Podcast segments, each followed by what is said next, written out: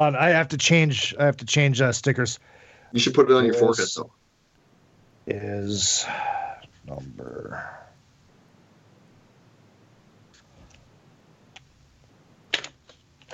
Be interesting to see uh, how many of these things there actually was. Yeah, because this will count. You know, you could you could auction them all on eBay. yeah, They're all in the exactly. garbage already. They're all in my cum-filled garbage. Oh.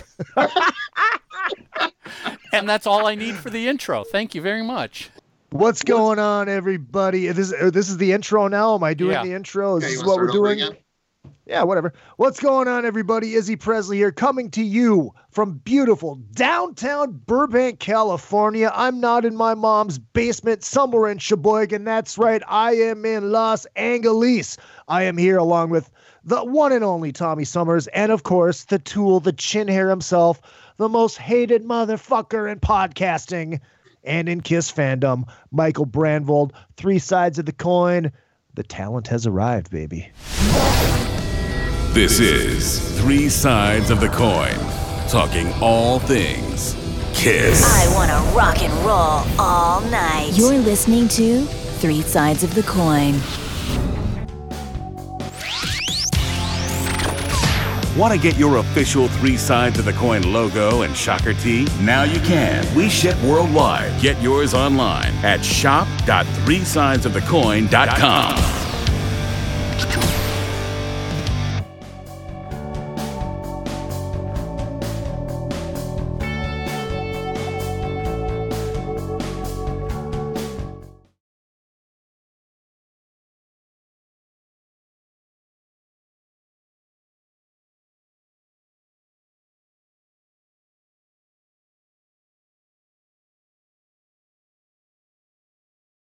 Okay.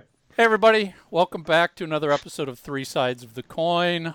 Uh, We've got just a weird weird roster of hosts today. We've got no Mark, Lisa backed out because she's got kids at home and I said, "Well, bring the kid on the show. Your kid and Izzy could play while we actually chat." Oh, wow. And of course, we're joined by Izzy because when Hi, all guys. else when all else fails and we got absolutely nothing we can do, call We Izzy because we know he ain't doing anything. Actually, I, sh- I should be practicing right now, but I took a break to, you know, talk to Practicing you what? flags. Guitar. I have gigs next weekend. Yeah, we're gonna let him. He's gonna have to pimp all that stuff. You, you, you call you call being in a tribute band gigs all weekend? It's a gig, right? Okay. He's got a point. He's got you on the technicality. Technicality Okay. in Izzy's favor. Am I playing music for money? Yes, I am. That is called a gig, my friend. Got it. Are you coming home? For How much money? That's how this is happening. Uh, no, no, that's uh, it's actually the following week. Okay, gotcha. All right, cool. Yeah. So so so before we get in, I don't know what the hell we're going to talk. Oh, that's right. We got a hit and run today. Yeah. Um, let's let's let's chat about a few things beforehand. oh yes. Oh Let's- yes. Oh yes. oh yes. So, but before we get into what I know Tommy and I want to chat about, oh yes, oh yes, um, Izzy, I'm awfully disappointed. I did not win the Green Mankini. Well, if you would have ponied up the money, Well, as I was telling have. Tommy before you were on, I backed out at at 50 bucks because I figured um, spending more than $50 for something that's touched your balls just wasn't worth it to me. it's been laundered. That Mankini is uh, it- it's it's Monsters of Rock Cruise lore. Um, it's part of the Monsters of Rock Cruise history. So I, I, put it up as a joke. I'm like, eh, maybe somebody will buy it for 30 bucks and I'll get a laugh out of it and they can put it on their wall or something, right? Um, what happened was um, I tweeted it out with two hours left. And uh, Aaron Imholt from the Steel Toe Morning Show from Rockin' 101, um, who he's a real radio guy. He does his show live and he has listener feedback and interaction, yada, yada, yada. And his listeners are hardcore deplorables and we love them because that's how they are. And they'll do anything to embarrass the hell out of him. So he put it up as a joke. And all of a sudden, people started bidding on it, and that's when you tapped out, Mr. Brandvold. Yeah, because you know Um, I was I was I was one of the very first bids in there, And I was going back and forth with one person. I don't know who it was when it was around 30, 35, 40 dollars and I kept raising it a dollar or whatever and I'm like God, there's no way this is going to go past 50. And then all of a sudden I saw the the post by the radio station. I'm like, fuck. so what? Ha- so what happened was I got a text from his second mic for the day. He has a different second mic every day, and he goes, "Dude, call in." I'm like, "What?" I happened to be up because I was negotiating this uh, this Nashville thing um, for the for for Monday the second, and he goes, "Call in." I'm like, "All right." And they told me what was going on. And as this is going on, um, Aaron's sponsors started texting him, going, "We're going to throw gift certificates on this." So they got like free golf, VIP passes to his comedy show, which I am now going to be doing while I'm up there on the seventh in uh, Little Falls. Um, and all of a sudden, hit. I, I- said, "All right, tell you what, if it hits three hundred dollars, I'll throw in the very last Izzy Presley Monsters of Rock Cruise uh, Cruiser Jam T-shirt." So it hit three hundred, and then I go, Aaron, if this hits five hundred dollars, you have to wear this during your comedy set. And he goes, No, no, God, no way, no way, no way. But then him forgetting what his audience is really like to do anything to embarrass the hell out of him, he goes, Fuck it. Yes, if it hundred dollars, I will wear that on stage during one of my comedy shows, and it went for five hundred and forty dollars. I know. I was it was just moving fast and furious. I'm like, what the hell is going on with this? I'm like I know. And and and, and, it, and it was funny because I told I told um uh Tommy, Mark, and Lisa like when it first launched, I was like, guys, somehow I feel like Three Sides needs to own this. I don't know what we would do with it, but I just feel like we need it. It would go on your wall right right behind you in a nice frame. Well, I also I also thought I might get track down like a jump one piece like jumpsuit and put it on over the jumpsuit. Because I'm sorry, I don't care. Even if you've washed it, it ain't it ain't touching my my man parts. well, that's here's just the wrong. Best part. Mark would put it on upside down. Oh God, we don't. It's two sizes. Or too we'd small send it, or we'd send it to needs Lee, or we'd that. send it to Lisa to put on. It would fit Lisa. It would fit Lisa. Um, but here's the best part. So I said, uh, you know, as a joke, yeah, I'll send you an autographed picture of me wearing it. Um, so I included two of them. One mm-hmm. from 2014 and one from 2016. And the one from 2016 is that picture where you Eddie Trunks in the background Yeah, making that horrible yada yada. So I'm at the post office signing these things, you know, getting ready to pack them up and ship them out with the t-shirt. And as I'm signing my ass, this beautiful blonde is about my height comes up behind me and I'm signing this thing and I look up and I'm like, I'm not in line. Go ahead. I'm like, okay, I, I can't flirt with her. she sees me signing my pimply ass. And that and, and again, that is why Izzy is single. Yeah, well, one of the reasons. one, of, one of many. Oh, I, I there's just something about that green mankini. I mean, because we had we had you on talking about that like when it first happened. So it's I just feel like We that's part of history. Mention well, we for the folks that are tuning in that don't know the history here, we should probably tell them what it is. Um, the before I was working on the Monsters of Rock cruise, I was with Rockin' 101, and we were on there as a radio station because we were the very first radio station do in the country to do anything with the very first Monsters Raw cruise. So they kept inviting us back and wanting us involved, yada yada yada. Um, thank you, Larry Morand. And so I said, you know what? I'm gonna do something outlandish. Um, I bought this thing, and it was over St. Patrick's Day. So we were and we were at sea on St. Patrick's Day. So everybody was on the boat. We um, we got together with a gym and we worked out. We busted our ass for a month, and I lost a lot of weight, and I kind of got in somewhat of a shape, um, more than you know a pregnant WNBA player. And I, I planned this whole thing out. It was uh, Femme Fatale was on stage on the pool deck, and I brought my Elvis jumpsuit because I used to do Elvis shows, right? And I put the mankini on, and it's two sizes too small. So there's some serious tucking that was involved. Um, then I put the jumpsuit on. Oh yeah, listen to her.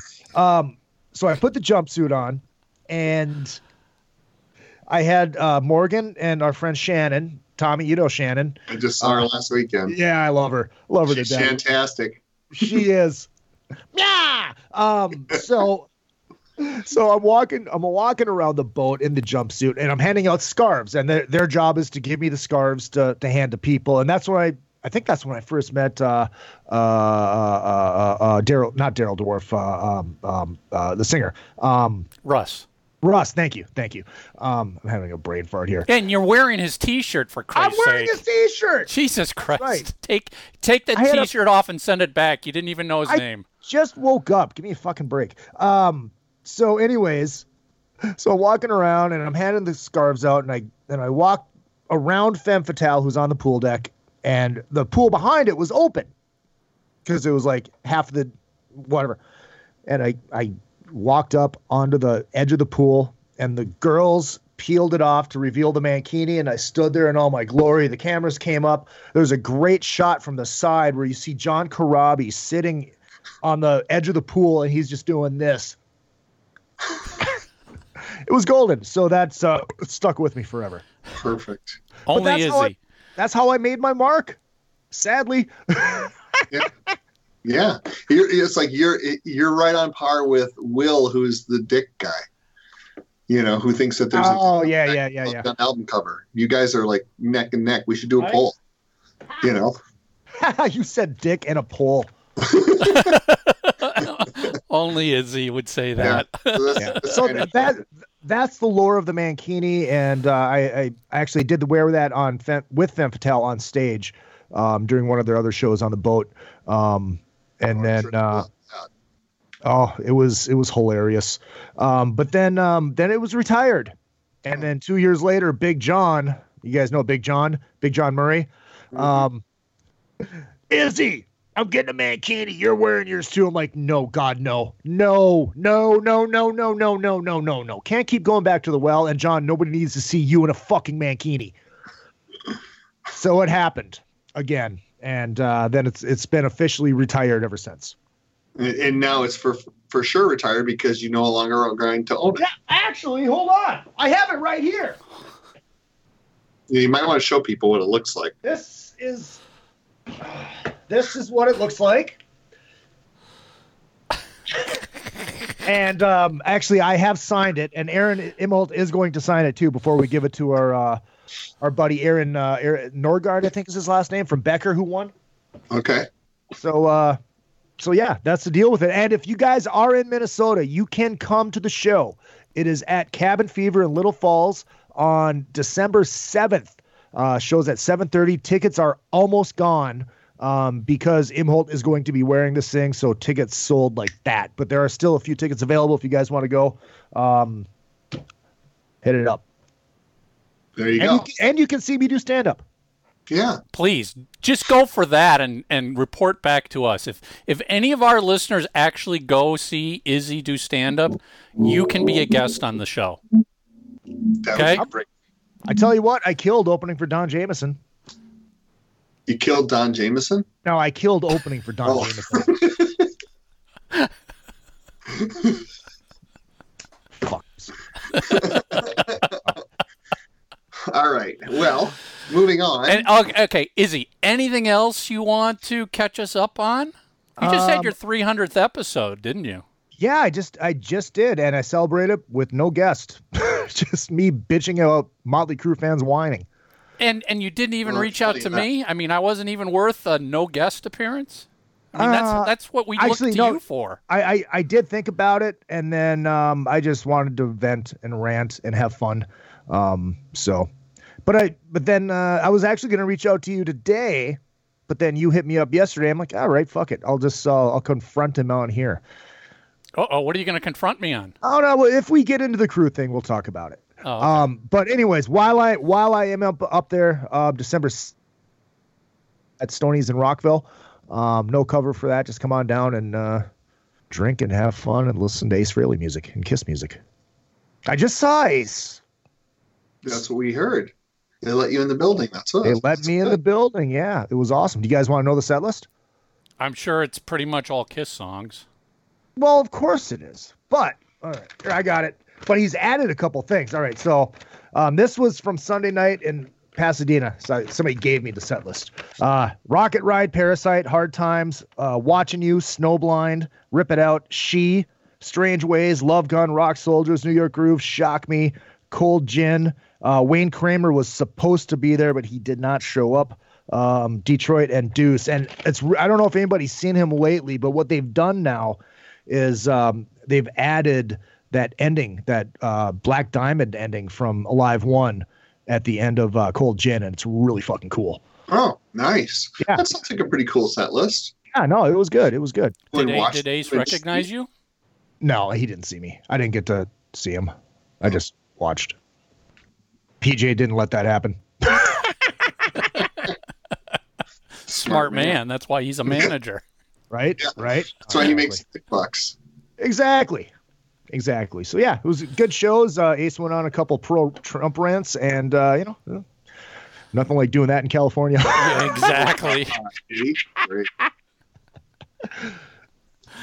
Um, all right. So, Tommy, you have any comments you want to make? Read, share? Well, I thought about it, but they're all pretty much the same. You know, talking about our episode from last week, uh, the magic book that may or may not happen. So I was thinking rather than do that, let's discuss the chain of comments on one of your posts from today because it's much more interesting. Okay. Yeah. So Michael put up we I want to clarify a few things. We reached out to Ross and asked him if he wanted to come on the show and that we would do, be doing a show about the book and he declined. So he can't complain about the outcome. And it's interesting to me how some people say or actually he was saying that most of what we said is inaccurate and false. Of course, he did. He So- didn't. He didn't clarify what was inaccurate and false. He didn't correct anything. He just said it was all inaccurate and false. Yeah, so so then let's say to them, okay, if we were inaccurate or we were making false statements, please enlighten us. Please correct us. Come on the show tell us tell us. exactly, yeah, or tell us exactly in a post what we got wrong. I, I would love to know, and I would love to hear him answer all of the questions that we have. And and let's let's just be clear. Our questions aren't just the three of us trying to be dicks and destroy somebody's dream. These are questions that many fans who are paid customers are asking. You should want to answer these questions not because we're asking, but because somebody who gave you $150 is asking how much of this book is done and when am I getting it? Yeah, and the reason that we had the follow up episode is because we had the first one, as you know, many of you do. We pulled it, and we pulled it for good reason.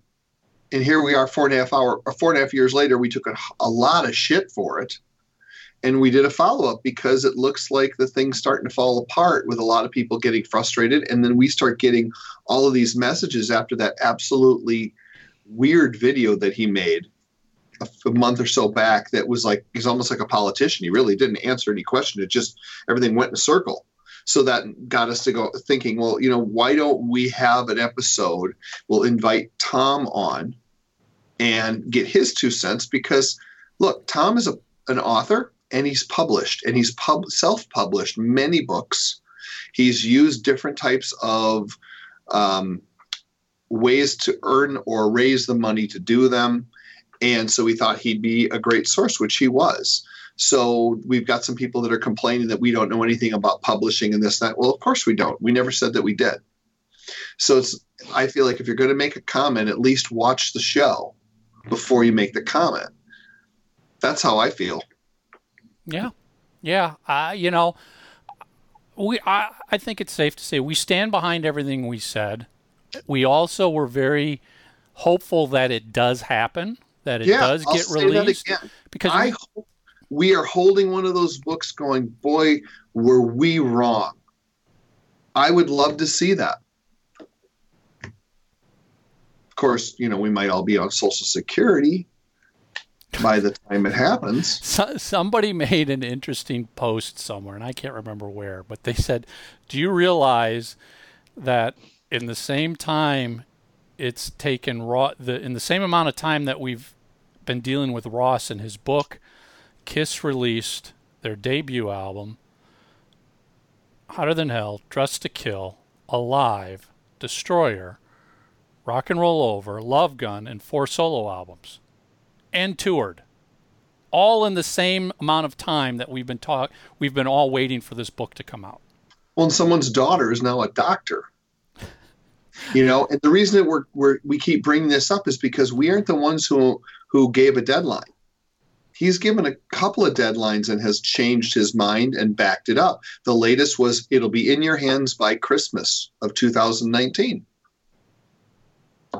Look, I don't care one way or another. I've got no horse in the race. But when we have people who support, listen to our show that want to know what the hell is going on, I think it's our right when he's talking publicly to ask these questions. Well, listen, I mean, Three Sides of the Coin is a Kiss commentary show. It's always Yeah. been commentary about Kiss, Kiss fans, and Kiss related stuff. It's our opinions.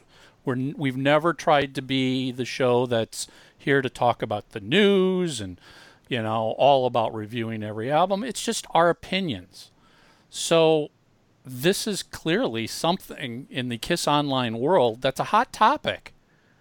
to, to, to think that we wouldn't comment on it is just foolish. And frankly, if we really were vindictive and out to destroy this, it wouldn't be four and a half years that we let this go on before we said something. We would have said something every year trying to torpedo it. We didn't. Yeah. We kept our nose out of it. And here's the other piece of it, okay? And I want you guys that are so supportive to give this a little bit, just a modicum of thought. So let's say he does get the book done and he's already facing two cease and desists. Even if he completes the book, who's to say you're ever going to actually physically get it into your hands? Because it's no different than that Sammy Hagar book that was written many years ago, or our guest Mark, who put together that Kiss photo book. Look what ended up happening to them.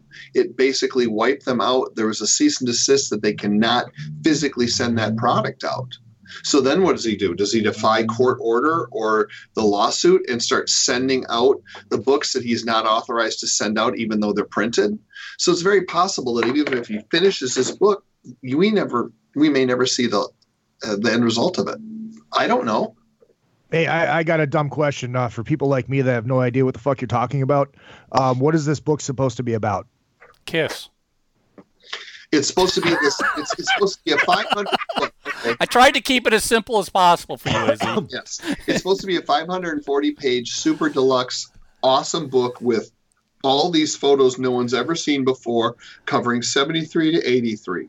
Oh, wow. and he came on four and a half years ago and hadn't written a word. So we pulled the episode before the week was even up because we're like, we don't want people crowdfunding this when we don't feel like it's going to be out within a year oh, because he Okay. hadn't written one word. He hadn't spoken to one single photographer at that point. He had nothing. And we're like, well, we can't support this. So we just pulled the episode. And of course, we had a bunch of people saying, you guys just freaking hate so, it. so, so fail." back back then, four and a half years ago, he did a Kickstarter campaign Gotcha. attempting to raise hundred thousand dollars to finance the book. I think he raised half, 40, 50, 60, something in that area. Um, and then in 2018, early 2018, he put, I guess you could say, pre-order, pre-sales of the book up on PayPal, where you could purchase the book. Okay. Even though the book wasn't done, he was selling the book. He charged people's credit cards back in 2018. Um, not, not. I did a little digging because I spent a lot of time in in e-commerce, and generally, when you sell something online, if the you don't charge a customer's credit card until the product ships. So Aha. you know, you take the order, but you don't run the card. Right. You take all the information it sits there. I mean, this can this is exactly like what iTunes does when you pre-order a release on iTunes.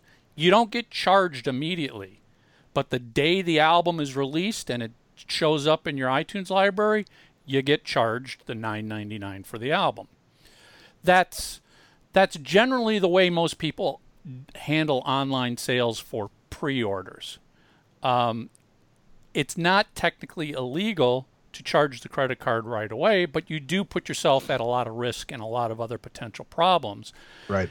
And and one of the big ones is somebody like PayPal gives you everybody. You purchase something using PayPal, PayPal gives you 180 days buyer protection. Basically, you can go back to PayPal within 180 days and dispute your purchase and they might pull the funds back while they try to resolve it and blah blah blah. After 180 days, you got no no resolution. You can't dispute anything. A lot of times banks and credit cards are the same way. Try going back and disputing a purchase from 2 years ago on your Visa card. It's going to be pretty difficult to make that case stick. If you did it within, you know, 3 months, 4 months, yeah, you probably have no problem. The bank would probably side with you, put the funds back while they research it. I've, I've, I'm sure we've all done it. I've done that, not a lot, but we've all done it eventually. Um, so there's all these customers who have no recourse now. They can't, they can't dispute this. They can't have PayPal do anything. They can't have their bank. They can't have their credit card company. They can't do anything. They can ask the author to refund the money, but the author has actually said he doesn't have money. He's got to take it from his own personal finances, and it might take him a while to get the money to to to refund customers, which just is, seems wrong. If you've raised hundred to hundred and fifty thousand dollars, you should have money to refund. I mean, you should. It's there. You raise the money. But- so a lot of the claims that he's made go against everything when we've been able to find out about how PayPal functions or how this type of thing he's, works. he's claiming that PayPal, and this is correct, PayPal won't allow him to refund money after a refund an order after 180 days, which means he can't go into his PayPal account and just click a button next to a transaction and say refund, basically. But he could send money just like any of us can send money to anybody you want on PayPal as a friend. Izzy Presley at yahoo.com. There you go. Send Izzy Presley at yahoo.com. Five bucks. It can be done. Of course, that Yes. money comes out of your bank, your account, wherever your funds, whatever you've connected PayPal to. Um, it's just so much of this didn't sit Add right. up. Didn't add up. And we just asked a lot of questions and honestly would love to have him come answer the questions and to come on our, our page and say um, he, he didn't want to come on the show and we could have just asked him. Well, it's like, dude, we did. We asked you to come on and answer the questions. The point, that's the whole point. Muse Muff Magnet. Please. This is a Kiss podcast. This may change Um, during the show. so, I, you know, we we said what we needed to say last week. It's going to work. Something's going to happen. This is going to work out on its own. Customers are going to mass defect. The book will get done. I hope the book gets done. So all these customers who paid over Get $150,000 to him Yeah. get their book. Even the people who think we're assholes, I don't want you to lose your money. And I think it's great that you're so supportive, but don't be blind to the facts because if you've got money invested, why wouldn't you ask a question like this? Why wouldn't you ask, well, when is it going to be done? How many pages are done? You know, all of the pertinent questions. I'm just challenging you to think for yourself. That's all we're doing. Stop So- drinking the Kool-Aid. So basically, he's he's saying you guys are wrong about him, not wrong about Kiss. Yeah, we're wrong. Everything we said about not everything, most of what we said is false. I don't know Okay, what I don't know what what is false. I mean, we read statements directly from PayPal. We read statements that he directly made online. Um, we talked about the timeline of what's happened over the last four and a half years. So, I, I welcome if he wants to answer the questions. I mean, the the, the basic question is he is people are like, okay, you first announced this book four and a half years ago. How many pages are done in this 500 and some page book, how many pages do you complete in a day, a week, whatever, so we know how close we are to the finish line? Right. I mean, that's a fair request to make of somebody who took your money years ago. Yeah, absolutely. Absolutely. It sounds like you guys have uh, just about as good a chance of getting him on the show as I have getting Eddie Van Halen on the show to come and clear the air about his cancer. Actually, I think you have a better shot. Oh, wow. That's impressive. Yeah. That's impressive. Yeah. So that's wh- and so we're talking about it because people that support and listen to this show, many have sent money, and we just would love to see them get the book. I like I said, and, I and, and, we, and, we, and we've heard from a number of them who have asked for their money to be refunded and are not getting it refunded. That's part of it. Yeah, because he's always said, "Look, if you don't want, if you want your money back, fine, just let me know and I'll get you your money back." So now people have asked for refunds, and we've heard uh, from them saying, "Well, I've been trying to get it for weeks now, and he doesn't have any money to send me." So he he was he was taking money to buy a book, and then in all reality, it was probably Dude, there was Jack Daniels and cocaine and lots of cocaine. I don't know. No, it's not. Izzy Presley writing a book? No, that, that yeah, that would be you as an author. Yeah. No, no, no, no, no, no. I will say this: if anybody does send five dollars to Izzy Presley at Yahoo.com via PayPal, you will get Izzy Presley's Waze voice.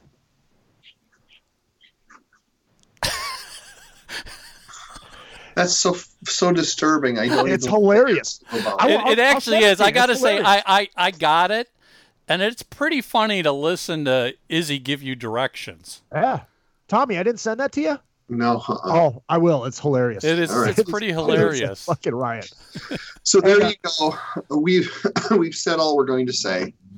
Now let's move on. So so So- t- so, t- so today, um, Tommy announced a hit and run. And we haven't done one in a long time, and they're fun. And Izzy can join in where he can where he can contribute. But you know, I want I went back to Tommy after he posted. I'm like, dude, you know, make sure these people know they don't have to ask us kiss questions because Right. because after you had first posted it, the questions were coming in. Oh, what do you think about Kiss in Australia? What do you think about is Kiss gonna ever do this? Did did did Eric do this with the? It's like, really? Do I have to talk about Kiss? Right. Well, like the first question out of the box was from Mark C in Detroit. Lisa, do you have a landing strip? Guess we won't get the answer to that one. so it's not just kiss questions. All right, all right. So we'll revert. Izzy, do you have a landing strip? Uh no, I uh, shave it all. Good. Goes with Makes the it look man. bigger. It goes with the mankini. You don't Well, want you any have- of that stuff hanging out. You have to shave to wear that fucking thing. Good Lord. Okay, so without further ado, the first question is this. Uh, Paul Banner, in the spirit of the last episode, which we were talking to the author who has that new Kiss non makeup book coming out, what are your favorite deep tracks off the non makeup era? Izzy, you want to go first? I'm alive. Okay. I'm alive off of uh off of Asylum. That that song is exactly what Kiss wanted to sound like with Eddie Van Halen. If you, th- listened back, it's like that's what they would have sounded like with Eddie. Bruce fucking killed it, killed it. Um, and I do love Burn Bitch Burn. Uh, I can't help it. It's it's fun. it's so cheesy that it's awesome. Uh, Um, Is it as no, cheesy no, as, no. Hey, is it as cheesy as pasta from 7-Eleven? I don't fucking start. um, um, God, what else do I like? I, it just, just, I just, those are the ones that pop up at the top. Okay. head. Michael? Um, I would. I first of all, if you're saying deep track, I immediately have to go to Kiss Asylum as an album because that whole album is just said it many times, so underrated, so Yeah. Poorly judged by the costumes that they wore during that era. But that album is really good. So, um, King of the Mountain, I think, Oh, is you fuck yeah. massive. And and then I would also go back to No No No off of Crazy Nights. I frickin' love starting that song off with a guitar solo. That is just so different. yeah. And And it was a great solo by Bruce. Yeah, I would agree. Mhm. I would uh, I would choose Exciter oh yeah. and I'll fight hell to hold you. I Those was just two. gonna say that, dude. Excellent choice. Yes, Excellent I love those choice. And it, it's just they're and for me it's just they're really well written songs that I still listen to to this day. That's it's, it's literally as simple as that. Uh, next question, Christian Blatt. What moment in history do you most wish you could have seen in person? For me, I think it's the unplugged taping, but the Palladium 1980 show would have been amazing too. Oh. You want to go first, Michael? Do you know? Sure. What moment in history? Um, when when Kiss played Bloomington, Minnesota on the Dynasty tour, and I was a stupid idiot and didn't realize I could buy tickets to go to a concert. Stood in line for three hours to meet him the night before, but had brain fart that gee, I could actually go see them in concert. What an idiot! Right. Fair enough. You're not.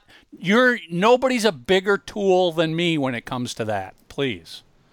My realistic one is uh, Crazy Nights tour because that would have been my first concert, but I couldn't find anybody to take me. Um, the dream one obviously is uh, um, um, um, uh, what was the first show? Um, uh, Coventry. Yeah, that that that would be a cool moment in history to go way way back before they were known for anything. Yeah. I would have liked to have been at that LA show, the LeTang's dance studio. When Alice Cooper showed up, Okay. that's when I would have out in LA. That's the one I would have liked to have seen because that was when Neil Bro- Bogart brought him out to the West Coast to introduce them. Oh, okay. That would have been my choice. Um, okay. There's some stuff that we're we're just not going to be able to go through because we just honestly, guys, we appreciate the detailed questions, but there's some that we just truly don't have answers to. Like uh, Roberto wanted to know if the Beacon Theater was videotaped. I have I have no fucking idea. clue. Yeah. Okay. Uh, Michael don't, don't don't don't don't pass up the hard hitting questions if there are any. Oh, I won't. Uh, Michael Canavan wants to know what is the greatest cover song Kiss has ever recorded. He loves "Do You Remember Rock and Roll Radio." Oh, I was just going to say that right there. That's it. Do you remember Rock and Roll Radio by the Ramones? Yeah. Same for you, is Yeah, but I mean, I I do have a soft spot in my heart for uh, "Then She Kissed Me." I love that song. That's good, but I would choose um, "Venus and Mars Rock Show" off the Art of McCartney. That's, That that would be my number two pick. Yeah, I just love that version. I think it's absolutely phenomenal. Um, this one's kind of an interesting because he- Jay uh, Gustafson's going on an assumption. Uh, do you? How do you feel about Gene being a better singer than Paul for quite some time? Does it make you less excited about seeing them in concert? Uh, to me, uh, I, I don't care. It doesn't matter. Gene's always been a different kind of vocalist than Paul has been. Gene's always been more guttural, growling type of vocalist. Paul was a rock star singing, Yep. You know, and yeah, we we all know Paul's voice is not the same as it was now. But at this point, it's like we've it's like what we've said all along, especially since the end of the road tour. We just don't care about what's going on with vocals anymore. It's just like get past it. There's so much more in life than every day going, eh, Paul can't sing. Paul can't sing. It's like, dude, really? Really? I, I don't care anymore about it. I just don't. It, we acknowledge it. It is what it is. And guess what? All of our bitching isn't going to change anything. Yeah. Yeah, and and I guess I never felt that Gene was necessarily a better singer than Paul because I gravitate more to Paul's songs. Doesn't make him better. He's just like you said, they're different. They're different. Um, Patrick Daniels was the Ace and Peter Bad Boys tour put together as a way for Gene and Paul to monitor via George Sewitt what shape Ace and Peter were really in for a possible reunion. We've heard Uh, that. I, I've I've heard that speculation. I couldn't tell you that I know that to be fact. I would I would guess no. I mean, the reality is, and it's not just like this with Kiss, but all of these theories and conspiracy theories and whatever in the world. It takes a lot of effort to actually make those things true, if that's what you're trying to imply. And a lot of people have to be involved, and a lot of people have to keep their mouths shut. Yeah. And people can't keep their mouths shut. No, no, No. especially in this day and age. No. That's that's about as far fetched as Paul far fetched as the uh, Paul McCartney is dead. Now, now, now, Conspiracy. now, did Yeah. Gene and Paul pay attention to the Bad Boys tour when they went out? I'm sure they had somebody What going. year- What year was that? That would have been 94. 94, 95. Well, I suppose yeah. That's not timeline sounds right. Timeline makes it right, and and but but did did Gene and Paul go? Hey, you two guys need to go out and do a tour so we can see if you can cut it to come in the band. No, No, no. so, somebody George Sewitt was like, dude, let's get Ace and Peter together. They've never done solo tours together. It should sell tickets. It frankly it could have been literally that. It, it didn't sell mu- at least where I went. It didn't sell more than a couple hundred tickets. But did Gene and Paul pay attention to it? I'm sure they did. To see, do they have chops? Do they, you know? They're just curious. What's going on? What's the response? Yeah, makes sense. Yeah, I, I think that that some of it is coincidental, more than likely, and and some of it was to Michael's point, just to hey, we can sell some tickets this way. Yeah. Um, Stephen Rhodes, what future plans do you have for your show? Uh, keep bringing Izzy back. Yeah, that's Um, figuring out how to get Ralph back on the show after we fired him. You see, I could do the show from my mom's basement right here on Three Sides of the Coin, because 42% of the time means 79% of the time that Dr. Fuck is in the house. you had to get him started, didn't you? Yeah, I love it. I love it. That's what I do. Um, what you know? What plan? Seriously, I mean, folks, we don't have plans for what we were going to do today when we hit the record button. Well, I should say we did today, but last night, no, we didn't. When we were like, hmm, okay, what are we going to talk about? Mark can't be here. Izzy can join us. Oh, Tommy's like, let's do a hit and run. That's about the extent of our planning. Yeah, but I can tell you this from my point of view. We will continue doing this show as long as we're having fun. That's it. That's the only reason we, because we sure as hell ain't making money I doing was gonna this. say, why in the hell do you keep doing it then? Because it's fun. Yeah. You know, all right, you know, Tommy, here, I'll throw something legit in. We're going to relaunch Three Sides of the Coin Radio. Yeah. Do you want to go into a little bit? Yeah, I'll, of I'll give you which guys a little bit of a detail. So, as you know, it was, it was pretty much one year ago we had l- launched Three Sides of the Coin Radio on the Monsters of Rock channel, but a number of months ago we stopped. It it it, it was it was a lot of work. We weren't getting a lot of feedback, Oh. not necessarily from fans, but we weren't getting feedback as to, you know, how the radio show was actually doing. Um, so we kind of put it on hiatus. In the meantime, I ran across this new online app called um, Stationhead. Go find the app. It's right now. It's only available for iOS, but beginning of next year, early next year, it'll be out on Android. They're also working on a desktop version. But get Stationhead, the app. It's free. Install it. Um, we're going to launch a three sides of the coin station on there. Now, what's really nice because some of the limitations of our old show was you it was only on two hours Sunday night. You either listened or you were out of luck. You know, it was they, they, they really wanted it to be live radio where you if you miss you've got to tune in otherwise you miss it and it's never back again. Well, so many of our listeners couldn't listen. They're in Australia. They're in the UK. You know, it's like, you want me to stay up until three in the morning to listen to two hours? I'm like, yeah, I'd love you to, but I understand you can't. Stationhead is broadcasting Kiss music 24 hours a day, seven days a week, 365 days a year.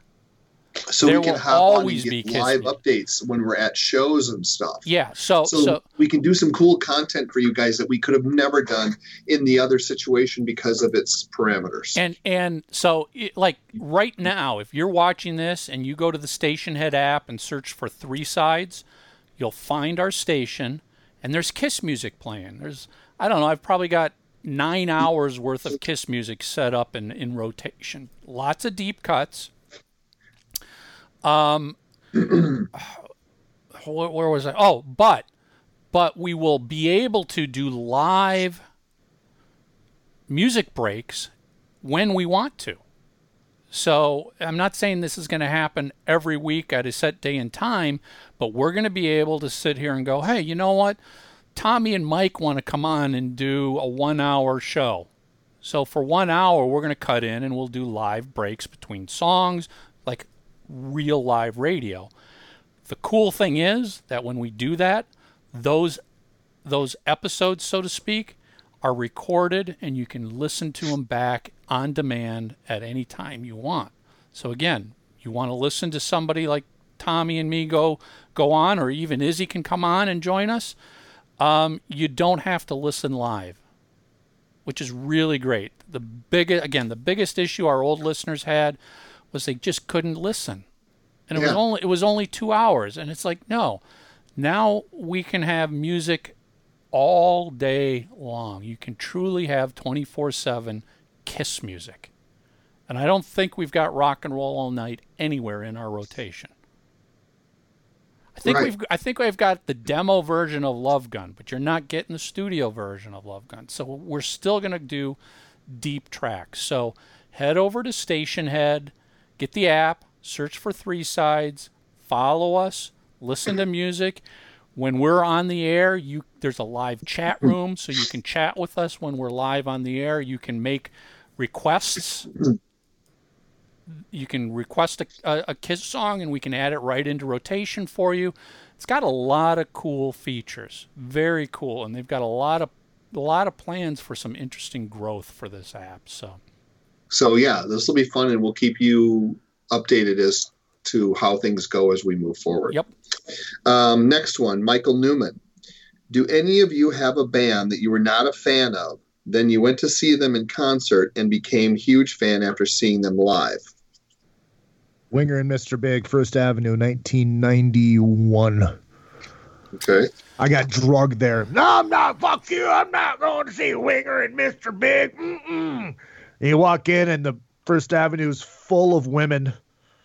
And uh, immediately, Izzy's like, "Oh, this might not be a bad idea." Well, we'll, we'll, we'll give him a listen. And then Mr. Big came on, and they, they did the dueling drill solo shit. And it's like, holy shit, these guys are amazing. And then Winger came on, and they fucking ruled. It was awesome. I'm fans of Kip- both now. You know, as much as Kip Winger takes heat all the time, he's a phenomenal musician. Oh, he is. And He and is. listen, the the stage moves while playing the bass and singing, please. That's And he- that's skill. he was on another effing podcast uh, a couple months back um, promoting this Broadway show that he that Broadway record that he just recorded, and it's uh, it's it's it's like a rock and roll Jack the Ripper type story, and it is really good. Did did you really good? do you know who actually really did win a Grammy? Kip Winger. Kip Winger won a Grammy That's for a right. classical album. That's I was right. gonna say Bob Kulick. So he's got the real Grammy statue, Kip. Yeah, He doesn't. He doesn't have one of those paper Participation. participation awards. Yeah, it's a gift that just keeps giving. All right. Um, Oh, you this- guys didn't. Oh no, you guys I didn't. I answer. didn't answer. Um, Oh. You know, so it's got to be an opening band that I saw because I would never go see buy a ticket to go see a band I wasn't a fan of if they were the main show. So I'm trying to think who was who who did I see that I I don't know if there's any that I saw that I didn't like going in, but there's plenty of opening bands that I didn't know of that I discovered because they were playing. And see, and I had a couple of ones that I actually physically went to. And to go into detail here just a little bit, it there was never that I hated them. It was more, or even that I didn't necessarily like them. I didn't a didn't know anything about them, or b was just indifferent. I think that's a, a more fair of a way to say it. So the first one would be Bruce Springsteen, because he plays for three and a half hours, puts on one hell of a show, and the people love them. The second one would be Winery Dogs. Oh fuck! Didn't know anything about them really, but went on Izzy's recommendation, and I love them. That can be Oh, dangerous, though. 'Cause, No, you know, he's also recommended. No, it can't. He's also recommended 7-Eleven pasta. So uh, no, but seriously, uh, with, now, what's he gonna like- write? What's he writing It's now? just like, dude, you got to go check them out. And I did. And they were wonderful. And then I would also pile on a bunch of country artists um, Jake Owen, Brad Paisley, um, oh, God, who else? Uh, Eric Church. I really enjoyed all of those guys. They really put on a great show. And then I saw uh, a performer uh, last week by the name of Chris Jens. Chris Janson, he was fantastic, as well as Thompson Square. And the last one I'm going to mention is our buddy Rick Monroe, who was on the show a couple months ago. All of those. So I, If you, if, dude, Huh? if uh, we're going the if we're going the country route, mid nineties, artist. I got I got drugged to Garth Brooks, and it blew me away. okay, well there you go. Yeah, I mean, it, he didn't say specifically a certain genre. Yeah. And so I'm always seeing bands that I'm indifferent about. Then I walk away going, "Wow, that's really good." Um, Josh Jostofferson, how great would it have would have Animalized Asylum, Crazy Nights and Hot in the Shade have been if Gene had actually contributed something more than just below average filler songs? I disagree. I yeah, I, I sort of disagree too because I listen. It's no, I, I- I make it abundantly clear. I love '80s Kiss. I love all of. I love Animalize. I love Lick It Up, Animalize, Asylum, Crazy Nights, Hot in the Shade. Eh, we can we we could do better on that, but I love those albums as they are, as they are now, and by saying what you know, get Gene more involved, well, that maybe would make the albums worse. Well, I think I, I think that the reason that people consider those filler songs is because all of the singles in the '80s were Paul songs. Well, and but you know, to to be fair to that comment, I think we also know from a filler standpoint, Gene probably was just phoning it in when it came to Right. oh, oh yeah you, you you need 10 songs uh, here you go let me whip them out let me give you this oh let me put the log in your fireplace burn bitch burn there you go that's my brilliant lyric here you go for animalize and And brilliant it is. and brilliant it is to Izzy's ears. Um, you know, did I don't think Gene really tried writing until Revenge. But see, there you go, though. So that's kind of, I think, if I can assume the angle that that guy is that um, Josh is taking. For me, I can tell you that through Creatures, I didn't fast forward Gene's songs, but from Lick It Up till Revenge, I did. I love Good Girl Gone Bad. To me, that was the best thing that he did from 83 to 91. I I think Gene's efforts on Crazy Nights were his best songs Of the since- grouping. Uh, yes, of that grouping. I, I distinctly remember when I listened to Crazy Nights going, okay, I feel like Gene Simmons is a little bit back in the saddle again. The lyrics are coming better. And more importantly, I was like, ooh, it actually sounds like he's actually trying to sing and not just guttural growl out what some of the stuff he was doing during the 80s. It felt like Crazy Nights was at least a, a, a better effort on his part. He I still really like his- shined on Revenge. I still like his stuff on Asylum. Any way you slice it, secretly cruel. Uh, th- there's great stuff. It's great stuff, and that's not me drinking the red Kool Aid. That's actually how I feel. I, I just I wouldn't want to change any of that stuff. I wouldn't. Right. I mean, the, because it you know, takes on a different thing. if there if you're talking about anything to change, I would love to see, you know, a resurrected version of some of those albums. Get Ron Nevison to come back in and let him remix Crazy Nights how he thinks it should have been. You know, I don't know if you can do anything to save Hot in the Shade. It's just Trim lo- songs and remix it. yeah, cut a bunch of songs out and rewrite some of the lyric. I don't know. Um, Asylum, mm, I don't know if that really needs much work at all. No. Again, stop looking at the cover and the costumes and just listen to the music on Asylum.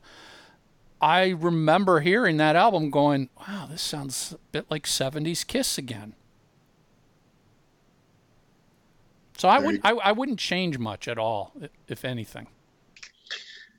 Um, Nigel De La Rosa, have you been approached or considered a Three Sides of the Coin book covering your interview and experiences? Well, if we can get a $100,000 in pre orders, I'd be glad to start writing a book. Won't take us four years. No, honestly, no. Um, y- y- you know, we've got a crap ton of content. 300 and I don't know 60 some episodes, you know, averaging 90 to 120 minutes an episode. There's a lot of stuff there. We just don't have the time to do anything with it. I mean, if somebody wants to approach us with a idea or a proposal to do it, we're happy to talk. But I don't know. I you know, speaking just for myself, I don't have time to write a book, let let alone go back and listen to these interviews and transcribe them and pull excerpts out of them. I you know, we don't even have time to make the best of shows. Like you know you'll listen on radio and somebody's on vacation for a week. It's the best of. Eh, Yeah. uh, we just don't have time for it. All great ideas. Love to pursue them not happening by ourselves. Um, Joe Santani would like to know what would you like to see on Kiss the box set part do? More live recordings, demos, collection of rarities, and bonus tracks from various releases? And were you first let down once you saw how much previously released stuff was on the first one? i wasn't let down by the first one i thought the first one was pretty phenomenal um, but i will add to that i'm not one of these guys who's got copies of every single demo ever released and it's been sitting in my library for years i'm not that obsessive so it was Yeah, we ni- that is. Yeah, exactly, Mark. Um,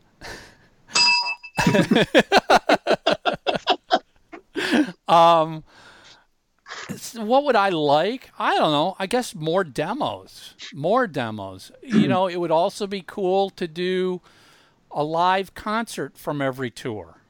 Give us a, the best recording you can find from the Creatures tour, the best recording from Lick It Up, the best recording from Animalize, Asylum, each of those. That would be, that would be cool.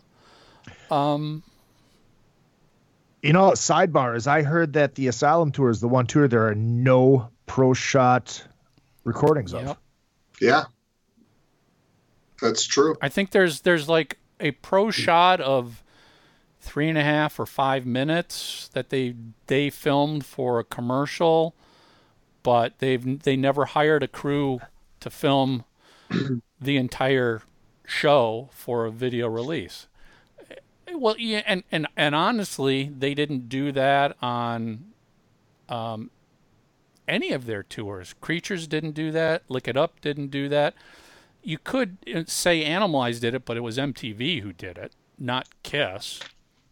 Um, Crazy Nights doesn't have anything. They, See, they, they were they were kind of in financial a delicate financial situation through the 80s. I was working at Universal for my first gig out here, and I think I told you guys that I might have told you guys this when they were working on the re-releases, the reissues, um, a couple years ago when they did the whole vinyl reissue gimmick. Um, and I actually sent uh, one of my supervisors, a, who was working on that project, because my thing was is like if you really want the hardcores to rebuy all of this stuff, you got to jazz it up a little bit. That was my idea. I mean, it, it sold very well. Obviously, I was wrong, but one of my things was like an Asylum put in the DVD of Animalized Live Uncensored because it was never officially released in the United States. I thought that would have been something cool to, you know, to sweeten the pot a little bit to get people to buy it. But you know, nobody listens to me. It was released in the U.S., wasn't it? No, it was released. It was, it was released, released on VHS. on VHS. and it was released. It, it's one of those. I'm not sure if it's counterfeit or or official, but it was released in Brazil on DVD. I think Oh. it's counterfeit. It's got to. I'm I'm I'm assuming it's counterfeit. I've got it on the DVD that was released there. Um, yeah, there there there's a lot of cool stuff that they could put in, and I w- I would be happy for a box set number two. I just I'm not a fan of demos. They always sound like shit, and you're not used to that version. It's like, eh, just give me the fucking song I know. Well, you, Yeah. you- you know, you know what I loved more than the demos was on on the um, Love Gun special CD release a few years ago when they had um, Paul doing the talking about the song, the studio talk. oh, okay. That that I found more interesting because. Uh, sort of to your point, yeah, I don't. You know, it's cool to listen to the demo once, but I'm not going to ever go back and listen to it again and again and again Right, and right. again. But something like Paul talking in the studio and how we want to record or or structure the song, that's a pretty cool insight to what's going on in the studio and into somebody's mind and you know, you can learn something from that. Yeah. If you want demos, listen to Hot in the Shade. There you go.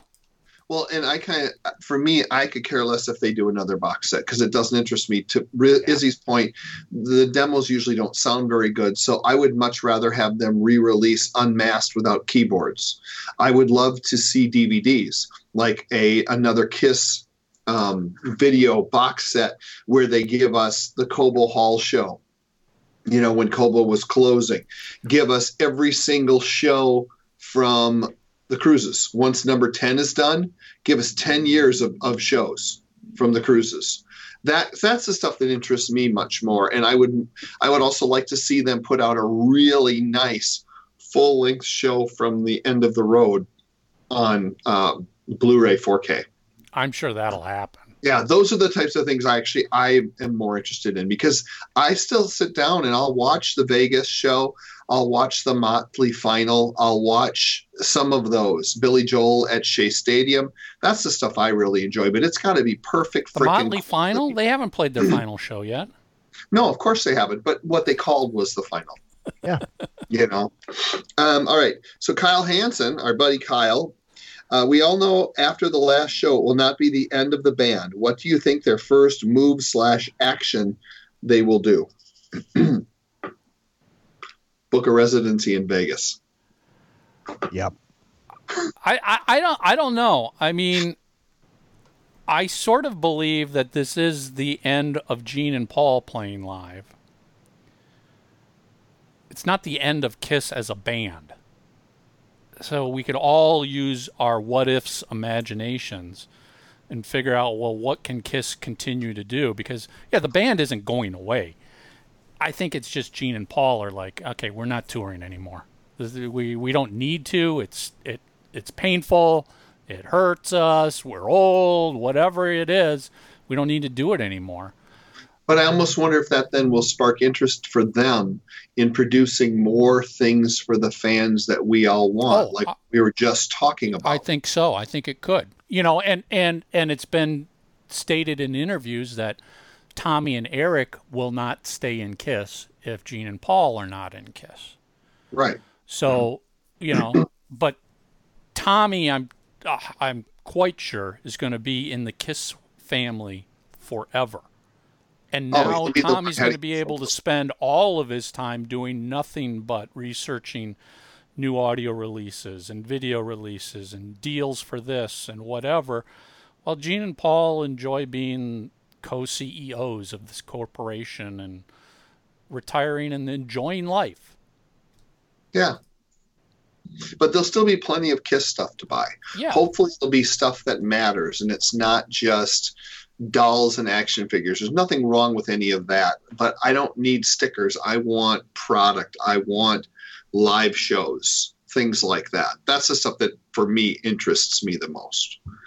Um, Steve Brennan, is it wrong of me to think that Kiss disbanded after Peter and Ace departed and that the 80s and 90s Kiss was really just Wicked Lester 2.0 until the reunion tour? Yes, it is wrong.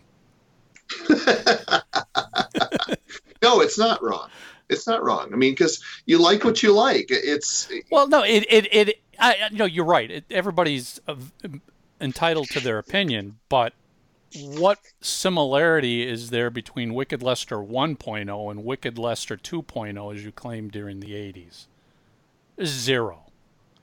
Zero similarity in anything there. you, you you would be more right in saying that Kiss disbanded after Ace and Peter left, and it became the Paul Stanley solo show through the 80s. That's more realistic, in my opinion. Boy, Izzy, you're either taking a dump or thinking hard. No, I did something. Now the only thing I can see is you, which really, really sucks. I, uh, you know, I don't think it's wrong to feel that way, and we support all of that. And I, I just think that what ends up happening is when you box yourself in, you miss out on some potentially great music that you might really like. And I'll be the first one to say that I am guilty of that because I boycotted Motley Crue when they put out the Corabi record. I, I never bought the CD. I refused to go see them. And the same thing with Van Halen once David Lee Roth left. And now looking back, I actually like the Corabi record. There's some really good stuff on it. But I felt like you shouldn't have called it Motley Crue because it's not Motley Crue because Vince Neil's not there. And same thing with Van Halen. So, you know, there's two sides to all of that. But I don't think that you're ever wrong feeling the way you feel because it's just your opinion. Stop being so nice, Tommy. No, You can know. always leave it to me to be the asshole. It's well, what you, it's what kind you of are. Yeah. It's what you do. Okay. Izzy, so we love you, man. This one is a really nice what if hypothetical situation. Stephen Christian Little Sammy, if Eric Carr had lived as Paul has alluded, probably not in the band much longer due to his behaviors, would Eric have started his own band and been one of the singers? Joined an established band? Played thrash metal, become a hired gun like Eric Singer, Cozy Powell, or Mark or Mike Portnoy? Fuck the tool. uh, I, I don't know. I mean, those. To, to, to be fair, those were the type of questions I was like, boy, I hope we can avoid this type of stuff. I don't know. I mean, all of that's possible. Sure. Well, I passed by a lot of those. Eric could have easily joined another established band. Eric could have gone out and formed his own band. Would he have sang lead? I don't know if he'd be the lead singer, but I'm sure he would sing. Jesus Christ, Izzy, what are you doing? We don't want to see that. No, no, no. What? See what? You're going like this to the camera. Uh, I think I think Eric, from what I could, what I knew of him, if I had to guess, I would say that Eric's Eric Carr would have been like Eric Singer, where he would be a hired gun. He would play in different bands, and he would eventually land somewhere. Like I could totally see him being the full time drummer for the Alice Cooper group, something like that, where he got to play his instrument. He was a part of whatever it was. Yeah, I mean, all, all, all of that's all possible, uh, but we could all make up something and it would be just as feasible, just as possible. right. Right. Um, okay. Raymond Bracoli. How did Mitch Lafon's last three side show go? As I recall, Tommy brought a neighbor in for an interview and Mitch just disappeared midway through. Oh my! Um, I, I kind of leave most of this to Tommy because honestly, I don't remember exactly what happened in that last show. I can tell you because I remember some of that.